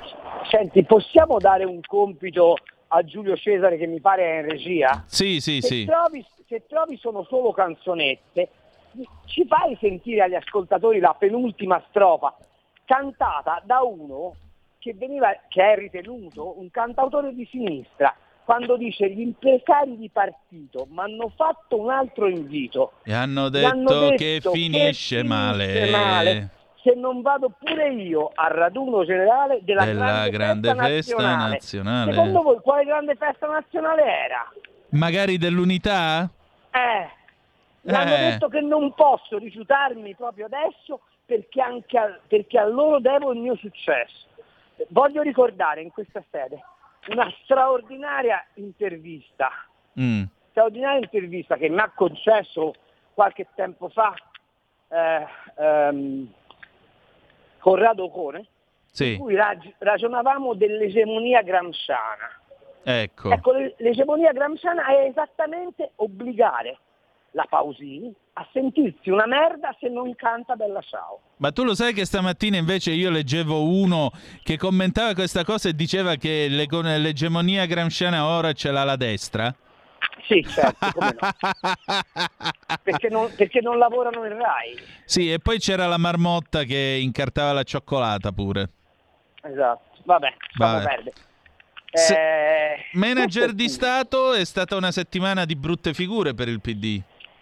Ma sì, perché per esempio anche lì vedi, si dimenticano delle cose, rimangono a piedi col pulmino alimentato a, a Greta Thunberg e poi dopo raccontano che loro ah no, quando mai? L'hanno votata in commissione. L'emendamento è vero che è fatto da uno di Forza Italia, ma è appoggiato dal P D. E poi Letta dice, ah no, Draghi ha fatto benissimo, il quale Draghi era perfettamente avvertito peraltro dell'emendamento. Certo. Perché se no mi volete far eh, pensare che la Trimurti che alberga a Palazzo Chigi, composta da Giavazzi, dal suo, presidente, dal suo sottosegretario alla Presidenza del Consiglio e da Daniele Franco, Ministro dell'Economia, gente che chiede il permesso a Draghi di andare in bagno, non sapessero nulla? Ma figurati. Gli impressari di partito mi hanno fatto un altro invito e hanno detto che finisce male se non vado pure io al raduno generale della grande festa nazionale. Ecco qua, prego Carlo. Ma hanno detto che non posso rifiutarmi proprio adesso, che anche a loro devo un mio successo, che sono pazzo di incosciente, sono un irriconoscente e sono un sovversivo, un mezzo criminale, parappa, parappa. Eh ecco. sì, eh sì. Però loro difendono la libertà. E pensa, era il millenovecentottanta, non il tempo eh. dell'orbace. Mm. Esatto. Vergognoso. E in tutto questo, a proposito di orbace e di segreti, abbiamo la signora von der Leyen che non ci dice nulla su questo contratto stipulato con la Pfizer. Che peraltro è un vizio di famiglia, eh? mm. perché la signora von der Leyen è incappata esattamente nello stesso incidente quando era ministro della difesa tedesco. Ma guarda un po'. E i deputati allora della, mi pare S D, sì, dell'F D, le fece un'interrogazione addosso, la Frankfurter Allgemeine Zeitung la mise in croce per mesi e mesi su degli sms che lei si era scambiata con dei costruttori di armi, apro mm. parentesi, i quali hanno fatto più venti per cento da quando c'è la guerra in Ucraina, ma gli extra profitti che ci interessano sono solo quelli del gas, chiudo parentesi, ehm, e, e lei... buttò nel cestino questi sms senza averli mai rivelati. Peraltro, sui suoi contatti con la Pfizer, l'aveva già interrogata l'ombudsman del, del, della Commissione della um, Comunità Europea e lei non gli ha risposto. L'ha interrogata la Commissione parlamentare di Strasburgo e lei non gli ha risposto. E stavolta la Corte dei Conti ha detto che lei ha taroccato i contratti. Ecco. Contratti fatti dalla signora Gallina, una funzionaria italiana, no, eh, eh, eh, che sono tuttora segretati. Ma ti faccio notare di più, tutto questo scoppia nel momento in cui l'O M S, poi ci sarà una notizia che vi do sull'O M S che la dice lunghissima su come i nostri funzionari difendono gli interessi dell'Italia nei consessi internazionali, ma ne parliamo fra un attimo. Questo è, l'O M S ha già detto che ci sono i presupposti perché la pandemia venga dichiarata finita E noi no, stiamo comprando, come Comunità Europea e come governo italiano, le dosi bivalenti sempre da Pfizer, quando ne abbiamo alcuni milioni, credo una decina di milioni, scadute da buttare via. Bene. Ed ecco perché ci costringono, ci costringono, tentano di indirizzare verso la quarta o quinta vaccinazione, per evitare che si scopra che hanno comprato in più, probabilmente a prezzi gonfiati, qualcosa che oggi è completamente inutile. Ecco. Andiamo bene, andiamo. zero due sei sei due zero tre cinque due nove se volete telefonare, tre quattro sei sei quattro due sette sette cinque sei. E, e in tutto questo ci spostiamo un po' verso il mondo, diciamo così, più della finanza. Mentre tutto questo accade, i segreti si susseguono, anche perché so che tu ab- hai un aereo a breve, o sbaglio? No, ce l'ho alle otto, quindi ah. abbiamo un, abbastanza tempo, c'è chi l'ho già fatto, quindi comunque andiamo avanti. Certo, eh, eh, è il tempo della guerra delle valute, col super dollaro pompato dalla Fed. Sì. Ma che ci sta succedendo qua? Eh, prima godevamo tutti perché l'euro era più forte del dollaro, ora c'è il uh-huh. super dollaro, domani che ci sarà? Lo yuan cinese? Allora, lo yuan cinese no, perché la banca centrale cinese sta facendo esattamente, come peraltro la Nabulina, cioè la, la presidente della Banca di Russia, sta facendo esattamente il contrario delle banche occidentali, mm. eh, che stanno inseguendo l'inflazione. Ora, tendiamo un pietoso velo sull'incapacità totale della, della Lagarde. Io vi faccio notare che noi abbiamo ai vertici dell'Europa, sì. quella che dovrebbe essere la casa nostra, della salvezza, che ci cambierà la vita, due incompetenti, ecco. la Lagarde e la von der Leyen. Okay? Bene. La quale von der Leyen, siccome non, c'è, non è in grado di mettere il tetto al gas, che detto fra me e te è anche un'aberrazione, continua a parlare di queste tasse da centoquaranta miliardi sugli extra profitti energetici, dimenticandosi una cosa, che la Germania non glielo farà fare mai, semplicemente perché in questo momento sta sovvenzionando con una paccata di miliardi le sue società energetiche, che sono tutte in prefallimento. Esatto. Non ce lo faranno fare mai i norvegesi, che hanno ottanta miliardi di surplus commerciale dalla commercializzazione del gas, non glielo farà fare mai Mark Rutte, il quale ha uno strumento straordinario di pressione, che è il patto di stabilità. Tu mi rompi i coglioni col gas e io invoco il ripristino del patto di stabilità, sapendo che se rimetti il patto di stabilità ci sono tre paesi europei che vanno per aria e quindi l'Unione Europea salta. Non so se avete fatto caso che la signora finlandese, quella che piace tanto alla nostra sinistra, no? Quella che sì.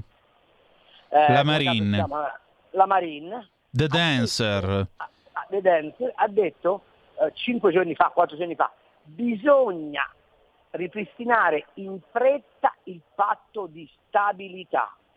Oltretutto nessuno in Italia ha commentato una cosa che secondo me ha un qualche significato, e cioè che in Svezia hanno vinto le destre, i sovranisti, e la Svezia, che doveva entrare secondo la von der Leyen nella NATO per rafforzare l'argine democratico contro Putin, probabilmente non chiederà più l'adesione alla NATO. Ah. Ma la Svezia non è un paese fascista ora che è andata a destra? No, ora eh, non lo so, ora vediamo, perché nella stampa nazionale italiana il fatto che la Svezia ha, ha, si sia consegnata alla destra e a una destra particolarmente sovranista è stato del tutto ignorato. Eh. Ma che la Svezia sia il paese principalmente interessato a quello che succede in Ucraina, perché stanno lì a un filo di schioppo, non è venuto in mente a nessuno? Eh no. che, la, che, la, che, la, che la finlandese insista per il patto di stabilità perché non si sente garantita dalla debolezza europea, non viene in mente a nessuno? Che il mega piano strategico dei ventisei, però se la pigliamo con Orban, che dice sì. che non è democratico. Eh no, no, no, no. Ma eh, già che... Vabbè, no, allora, ma... la, la, la, torniamo alla grande finanza. Sì, ecco. Se vuoi, se vuoi la spiego, è molto semplice. Spiega, spiega. avendo capito gli Stati Uniti d'America che lo scontro, siamo allo scontro finale tra U S A e Cina, che cosa deve fare? Che, quale arma hanno gli americani per spiegare i cinesi? Rafforzare il dollaro oltre ogni misura per fiaccare la capacità di resistenza finanziaria della Cina, la quale, avendo un grosso debito privato in casa e avendo un problema di ripresa economica, perché i lockdown sono stati particolarmente severi, deve fare una politica monetaria esattamente opposta, cioè deve iniettare liquidità nel sistema per gonfiare la domanda e per sostenere il debito privato, ok? Sì. Allora, in questo momento che cosa fa l'America? Alza la quotazione del dollaro per deprimere lo, eh, lo yuan o, re, o renminbi, chiamalo come vuoi, che da una parte favorisce l'esportazione cinese, ma dall'altra costringe la Cina a pagare sulle borse le materie prime delle cifre spaventose. Oltretutto, non vi dimenticate una cosa, altra cosa che i, i giornali non dicono. Beh, te lo ricordi America First di, di Donald Trump? Certo. Cioè riportare le produzioni in America? Certo. Pensi che quel pezzo lì Joe Biden l'abbia cambiato? Manco per niente. Ah, che strano. Allora qualcosa eh? L'imbroccava pure Trump, possibile? Manco per niente. Gli americani continuano a portare a casa delle produzioni ben sapendo che la globalizzazione è finita. Ma noi invece in Italia continuiamo a essere contenti che esiste l'Europa, che avrà una parte da recitare nella globalizzazione, e intanto abbiamo l'euro che sta sotto il dollaro. Eh. Dice, ma questo favorisce le nostre esportazioni? Eh no, perché per quanto tu possa essere sotto il dollaro, c'è lo yuan, cioè la moneta cinese, che è molto sotto il dollaro. Tanto per gradire. Il Giappone, che da vent'anni non tocca i tassi di interesse, perché come sapete il debito giapponese, pur essendo enorme, è totalmente nelle mani dei giapponesi, i quali quindi non hanno un gran bisogno di lavorare sui tassi, è costretta a tentare di rianimare lo yen, perché lo yen è sceso troppo nei confronti del dollaro. Il dollaro sta schiacciando tutte le monete dei paesi emergenti, il che creerà probabilmente un follow-up finanziario sui mercati monetari del mondo. Ma noi sì, siamo contenti, non comprendendo che si sta facendo parallelamente alla guerra in Ucraina una guerra ancora più feroce sul versante delle monete, e non comprendendo un'altra cosa ancora più grave per noi, che siamo italiani, che i rendimenti dei D T P stanno stabilmente sopra il quattro per cento, il che eh. significa che avendo una prospettiva di crescita zero nel prossimo anno, se sale questa bolletta di tassi di interessi più la bolletta energetica, il nostro debito diventa insostenibile. Ecco Ma qua. C'è qualcuno che si domanda se le proposte di, eh, come posso dire, la riduzione della pressione fiscale a fronte evidentemente anche del taglio di servizi pubblici avanzati dalla destra abbiano o non abbiano un carattere di urgenza e di salvezza nazionale di fronte a questo quadro? Qual è la proposta che viene dalla sinistra di fronte a questo quadro? Non votate a destra, se no viene il fascismo. E adesso eh, c'è, eh. c'è Mauro da Reggio, evidentemente uno che voterà a destra perché vuole il fascismo. Prego. Antonino, guarda, eh. io ho sessantasette anni, cinquanta anni fa io ero uno dei pochi che ero iscritto al fronte della gioventù a Reggio Emilia. Fascista! Eh, al secondo ecco. piano di via Roma le mm. imposte erano girate di lamiera per evitare i sassi che tiravano. Comunque, a parte que- quelle, quelle cose di gioventù, adesso io voglio dire benvenuti nella Corea del Nord, perché la von der Leyen, no? Ci, ci toglie anche la corrente elettrica, il che è un'imposizione che io no, non posso concepire, perché se io sono in grado, se, mi, se, se posso spendere cinquecento euro ogni due mesi di corrente elettrica, perché lei mi obbliga a toglierla?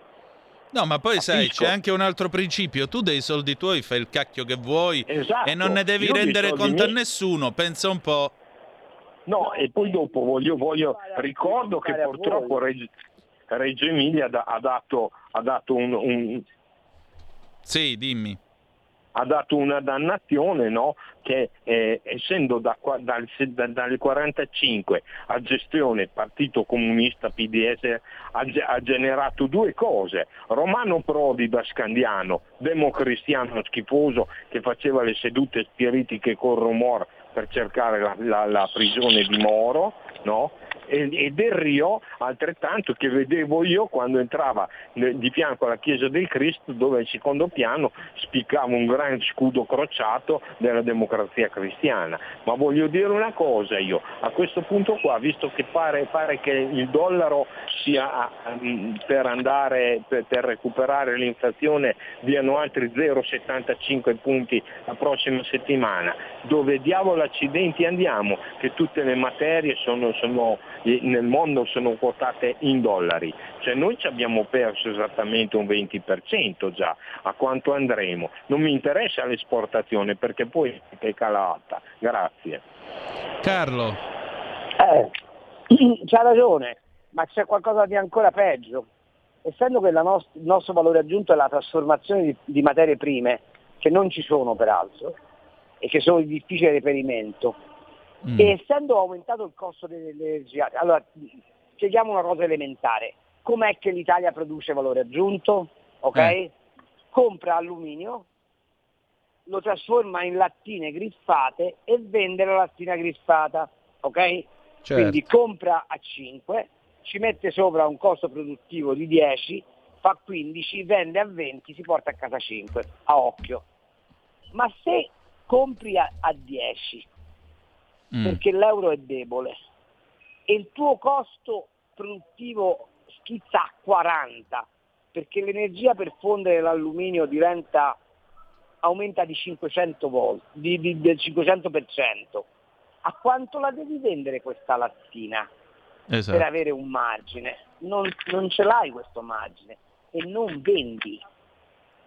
E ho notato una nota farisaica, farisaica della S A C E, che dice boom dell'export più dieci per cento, l'inflazione in Europa sta al nove virgola uno, ecco, tanto per gradire, significa zero virgola otto di incremento, cioè sotto il livello del duemiladiciannove. Andiamo bene, andiamo. Allora perché continuiamo a prendere in giro il popolo? E faccio un'altra osservazione: se io vendo in euro svalutato probabilmente vendo meglio, ma la materia prima la compro con l'euro svalutato. Esattamente. E se la concorrenza americana è tale per cui mi compro le materie prime a prezzo più alto, io che cazzo trasformo? Niente, tanto per ecco. Gradire. Bene, e andiamo un attimo in pausa e poi abbiamo una telefonata per noi, a tra poco. Stai ascoltando Radio Libertà, la tua voce libera, senza filtri né censura. La tua radio. La tua radio è ascoltabile anche con la televisione in digitale. Sul telecomando della televisione digitale o del tuo ricevitore digitale puoi scegliere se vedere la tivù o ascoltare la radio. Risintonizza i canali radio e troverai anche Radio Libertà, canale duecentocinquantadue.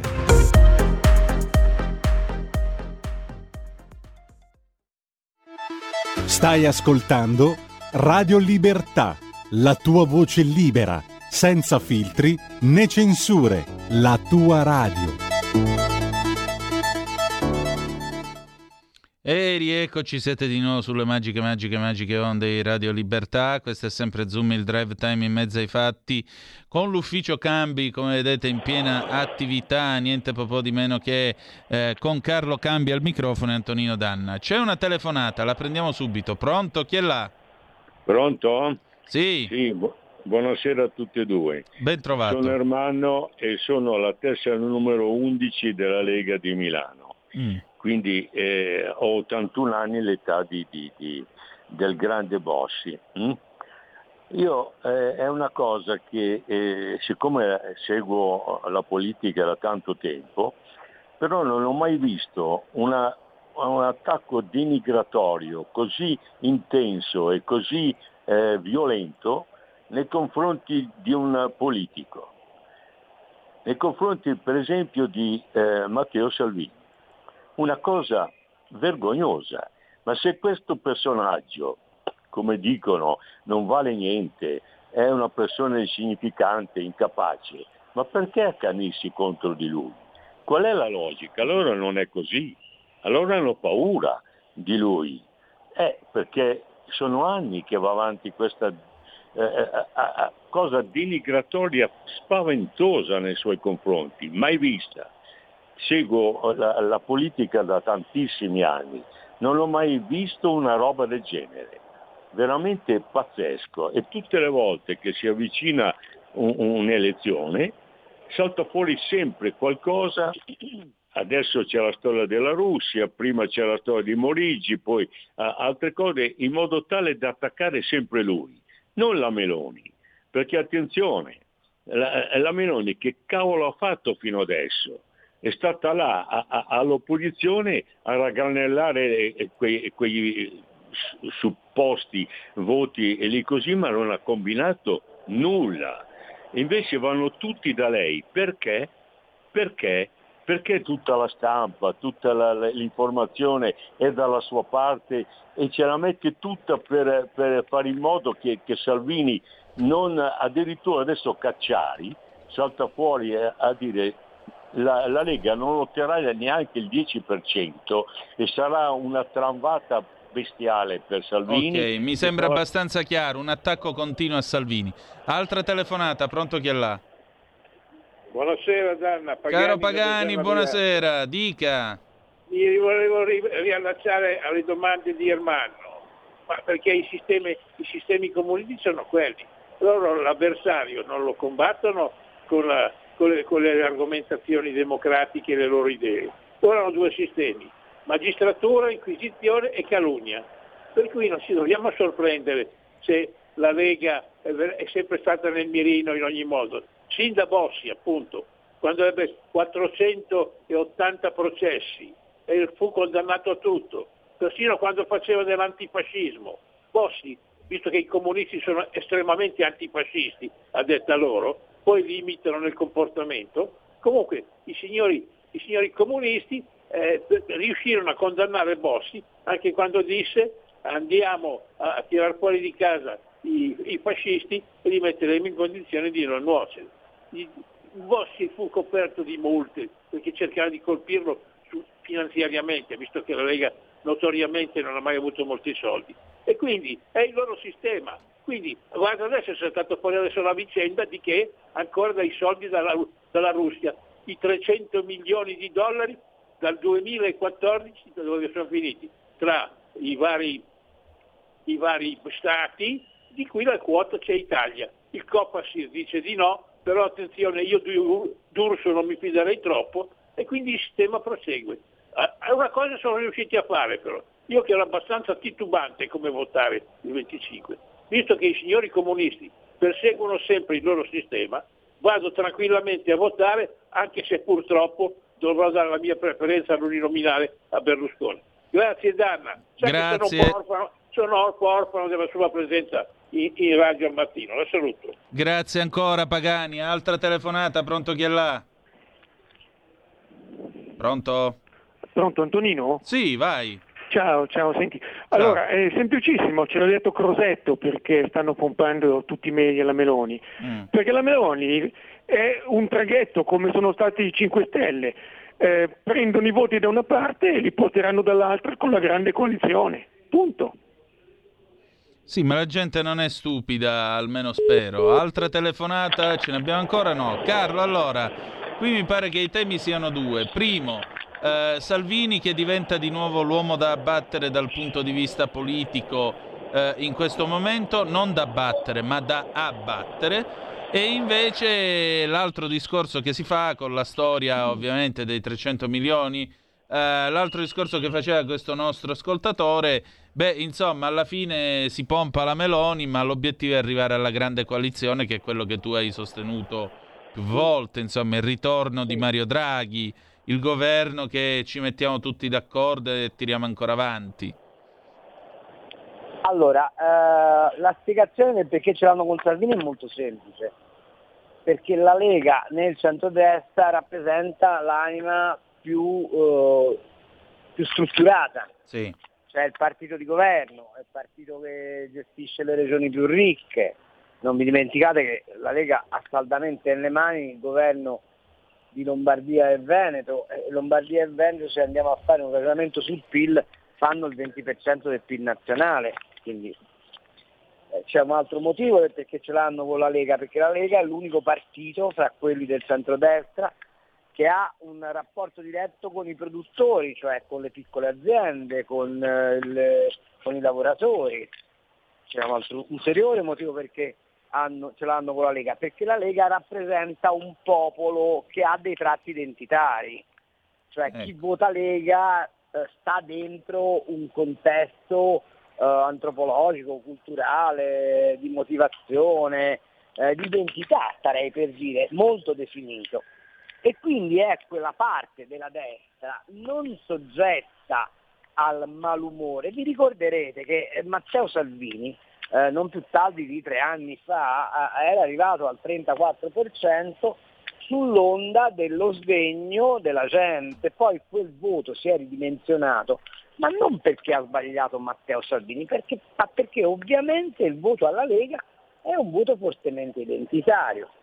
Allora, se tu eh, eh, vuoi disgregare un'alleanza, non puoi colpire quelli che oggi hanno un consenso popolare ma che è effimero, che non è consolidato su un'idea, ma devi andare a colpire l'asse portante, eh, il nocciolo duro, no? Chiaro. Uh, e, e, e, e quindi devi colpire la Lega, poi colpisci Matteo Salvini che ha detto fra me e te non le ha proprio indovinate tutte, ma lasciamo perdere, non è questa la fase per discuterne, e vai lì a colpire. Poi c'è un altro elemento, tu non puoi dire a Salvini che è fascista, gli puoi dire che è razzista, gli puoi dire che è sovranista, ma non gli puoi dire che è fascista, perché non puoi dire che rappresenta un pericolo democratico. Decisamente mentre, no. Mentre alla Meloni, eh, con la faccenda della fiamma, con la faccenda di alcuni rapporti del passato, eccetera, eccetera, il dubbio che sia col fatto che lei va nelle piazze e dice io sono cristiana, sono una mamma, sono bla bla bla, non c'è nessun leghista che abbia detto eh, alle donne vogliamo revocare la centonovantaquattro, no? È difficile, certo, accusare la Lega di un attacco ai diritti, è difficile accusare la, la Lega di una specie di omofobia, casomai la Lega ha sempre posto un altro tema, parità di diritti sì, ma per tutti, anche per quelli che sono eterosessuali, eh, ma invece la Meloni, o perlomeno una parte del partito della Meloni, questi temi li ha posti, allora conviene far vincere chi poi puoi attaccare frontalmente. Appunto. Poi c'è il discorso del possibile inciucio, perché nel momento in cui la classe, diciamo, degli apparatnik, cioè i ceti che si riconoscono nel sottogoverno, la burocrazia importante, si lega alla Meloni, ma la Meloni perde poi trasparenza e udienza nelle sedi internazionali, questi cosa fanno? La chiamano e gli dicono se vuoi rimanere al posto dove stai, vieni a patti con noi, ed ecco che tutti quei cambiamenti che sono indispensabili per rimettere il paese in carreggiata, che vanno dal tagliare le unghie alla burocrazia, allo sfoltire l'impiegatizio pubblico, al cambiare la fiscalità. Ci avete fatto caso che la Meloni dice non voglio scostamenti di bilancio, ma sapete perché? Perché non vuole dare un'arma all'Europa per assaltarla. Ma così facendo che cosa dice agli italiani? Guardate che io, pur di salvare l'opportunità di governare, sono disposta a chiedervi enormi sacrifici, invece la Lega fa un ragionamento più trasparente, dice agli italiani, è vero che se facciamo alto debito ce lo tiriamo, tra virgolette, in tasca da soli, ma in questo momento è primo un vivere, de inde filosofare. Esatto. Allora, queste, queste differenze fanno sì che il calibrare l'opposizione alla Lega, se riesci a distruggere la Lega, distruggi la testata d'angolo del centrodestra. Chiaro. Ed è per questo motivo che la attaccano. Chiaro. Ma è esattamente per lo stesso motivo per cui la Meloni sa perfettamente che nonostante sia lei l'antagonista, perché vuole avere la Presidenza del Consiglio e in campagna elettorale poi tutti tirano l'acqua al loro mulino, la Meloni sa perfettamente che se gli crolla la Lega gli crolla il rapporto con i ceti popolari e allora sì diventerebbe ostaggio degli apparati. Carlo, c'è una telefonata per noi, la prendiamo subito. Pronto? Chi sì. è là? Pronto, buonasera Antonino e Carlo. Buonasera. Sono Marcello da Forlì. Ciao Marcello, vai. Buonasera, sarebbe bello avervi tutti e due a video, ma non so se la regia è d'accordo. Allora, mh, le, le elezioni, volevo puntualizzare, eh, visto che non ci ascolta nessuno, una cosa. Sì.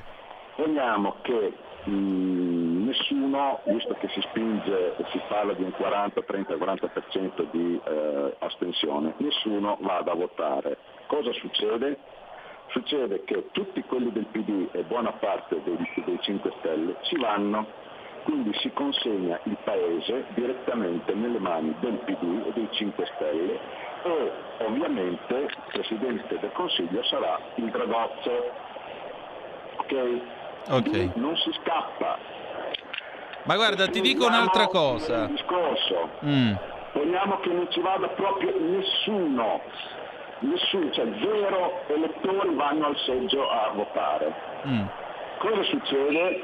Mattarella sarà a quel punto legittimato, non costretto, ma legittimato, a rimettere un governo tecnico dello stesso Dragonzo. Quindi a quel punto lì voi ah, ponete in autostrada all'imposizione d'autorità, d'autoritarismo a una dittatura nuda e cruda. È chiaro? Ma voi siete, ma voi siete convinti, così convinti che Draghi abbia voglia di tornare a Palazzo Chigi? Io credo che voglia andare al Quirinale.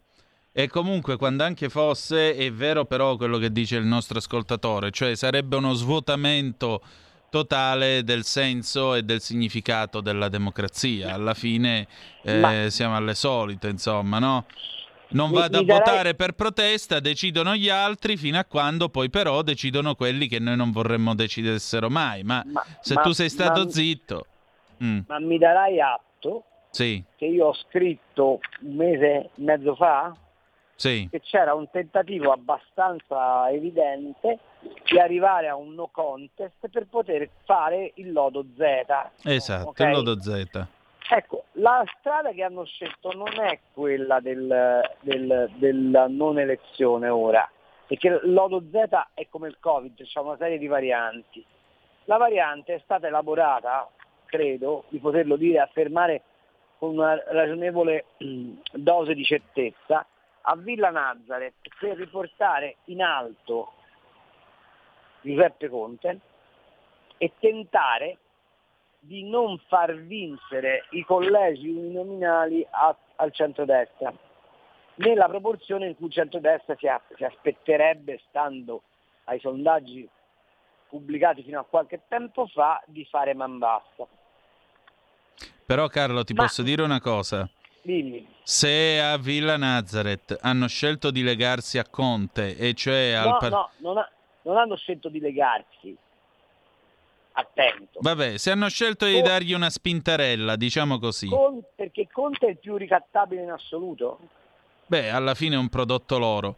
Eh, eh, se, se hanno scelto di dargli la spintarella, e questo dimostra che comunque, al di là dell'uomo di cui si servono, questi non hanno capito proprio niente di strategia e vogliono davvero no. che la Chiesa Cattolica conti zero in questo paese.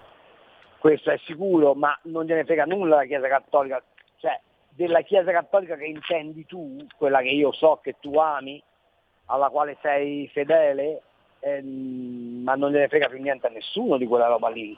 Ma è finito tu, quel tempo. Esatto, tu vedrai che ora c'è Economy for Francesco e ti renderai conto di qual è il modello a cui tendono. Una grande eh, onlus eh, esatto, eh, che è tutto fuorché la sposa di vada, Cristo. Che, che va da Madre Teresa a, da Che Guevara a Madre sì, Teresa sì. È il modello Giovanotti. Cioè, eh, convinti che il mondo vada così. In realtà il vero fascismo che c'è oggi nel mondo si chiama Zuckerberg, si chiama Bezos, si chiama Bill Gates, si chiama Alibaba, cioè sono queste enormi multinazionali che hanno dei bilanci superiori a circa tre quarti degli stati del mondo, che condizionano tutte le scelte. Allora il punto qual è? È che la politica deve per forza ritrovare una, uh, un ancoraggio a, a, a, a delle istanze di base, a delle identità, e per evitare che questo accada, che significa poi ribellarsi in qualche modo alle imposizioni, eh, eh, che, di che cosa hanno bisogno? Hanno bisogno di governi che rispondono non alla volontà popolare, ma alla volontà, diciamo così, transnazionale.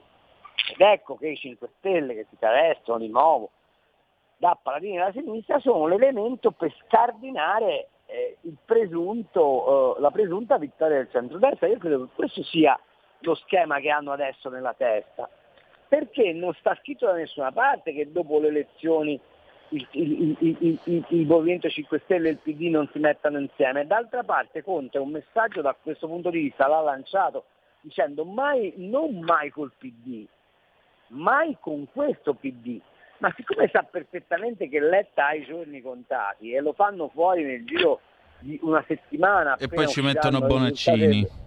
Ci mettono Bonaccini, che Bonaccini è un, un, un emiliano eh, molto legato alle idee di Pierluigi Bersani, che vi ricordo tentò il dialogo cinque Stelle a partire dal duemilatredici, anche se con un fallimento clamoroso. Faranno quel tipo di inciucio. Allora quella roba lì è sufficiente forse a impedire la stravittoria del centrodestra e quindi a rimbussolare il famoso lodo Z. Ecco perché è indispensabile che in questa fase noi non ci mettiamo a litigare fra Lega, Forza Italia, Fratelli d'Italia, e anche i leghisti se la piantino di dare addosso alla Meloni. In questo momento l'importante è evitare la non vittoria. Esatto. Anzi, in questo momento è importantissimo stravincere. Esatto. Esatto. Eh, Carlo, io ti voglio ringraziare, ti voglio augurare buon volo, già che ci siamo. Non certo. Ti chiedo dove tu vada, di bello, però... Insomma. Guarda, sono a Olbia e, me... e torno a Roma per poi andare alla casetta mia a Macerata. Ah, insomma, brutti posti vedo qui. Sì. Senti, però di la verità che spesso sul Panorama era carino. Sì, ma io te l'ho detto stamattina, mi sono messo questa cravatta apposta per te, per cui... Voglio dire, poi ti giro la fotografia, anche perché, insomma, sì. Il settantatré sta tornando, il millenovecentosettantatré, non il meglio del millenovecentosettantatré, no, purtroppo, purtroppo no. Ma... Vabbè. Pazienza. Comunque state attenti a quello che succede nella grande finanza, perché i destini del mondo sono legati lì, e non crediate ai titoli del Corriere della Sera con Rampini, il profeta, che dice Xi Jinping e Putin litigheranno. No, direi per proprio di no. Primo, perché hanno già deciso di fare la guerra all'Occidente. Secondo, perché se sono deboli, e sono deboli tutti e due in patria, sia Putin che Xi Jinping, hanno bisogno di unire due debolezze per fare un'unica forza. Non defidate. Appunto, condivido. Grazie Carlo, un abbraccio Tonino. E quando vedi il cardinale Cainarca salutamelo. Signor sì signore, eseguirò.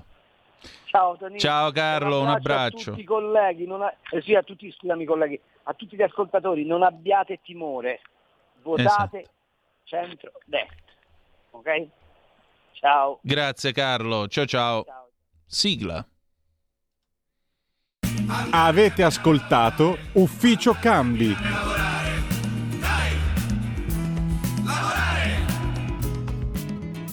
E allora alle diciannove e cinquantuno di questo intricato quindici settembre duemilaventidue, Antonino D'Anna al microfono con voi. Queste sono sempre le magiche, magiche, magiche onde di Radio Libertà. Zoom, il drive time in mezzo ai fatti si avvia alla chiusura di questa trasmissione. Sono arrivate alcune zappe al tre quattro sei sei quattro due sette sette cinque sei. Gian da Brescia: faranno il governo dopo tre mesi di pseudoconsultazioni per indorare la pillola di Fratelli d'Italia P D col drago. Eh, ma l'antidoto c'è? c'è, appunto, votare eh, a far stravincere il centrodestra. Giovanni, ciao Giovanni.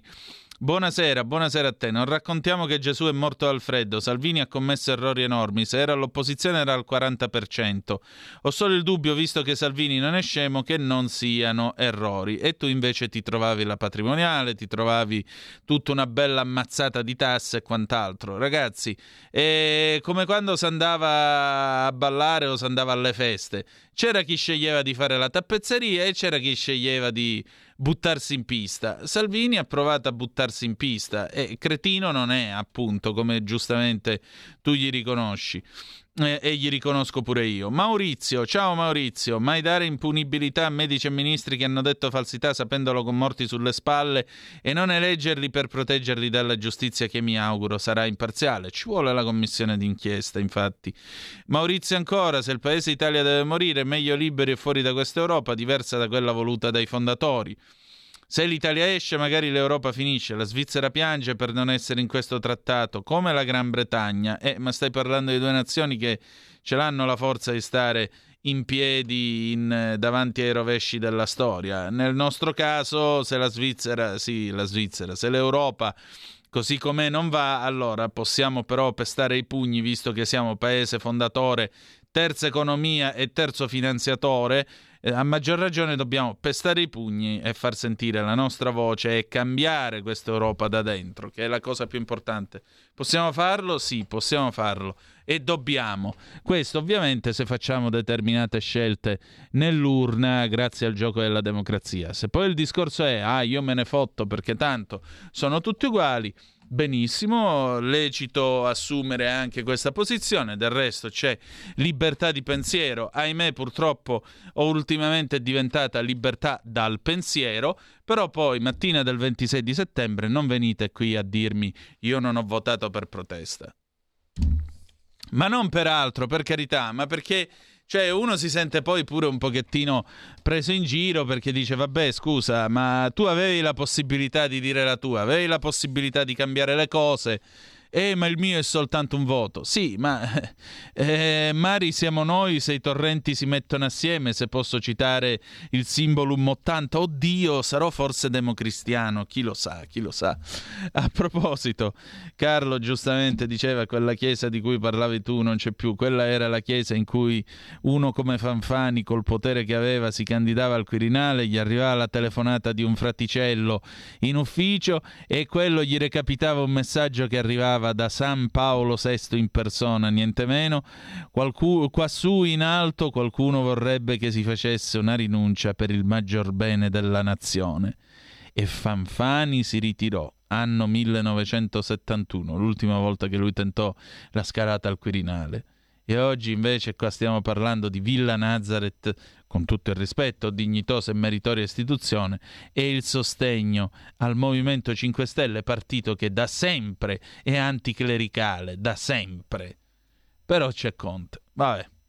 E allora noi chiudiamo qui, grazie per essere stati con noi, domani sera ci ritroviamo alle diciotto e zero cinque trattabili, sempre sulle magiche magiche magiche onde di Radio Libertà.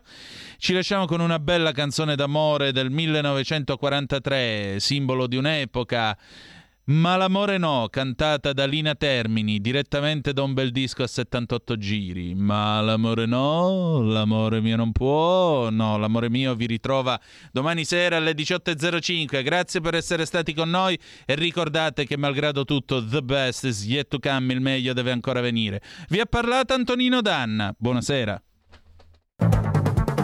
Avete ascoltato Zoom, il drive time in mezzo ai fatti.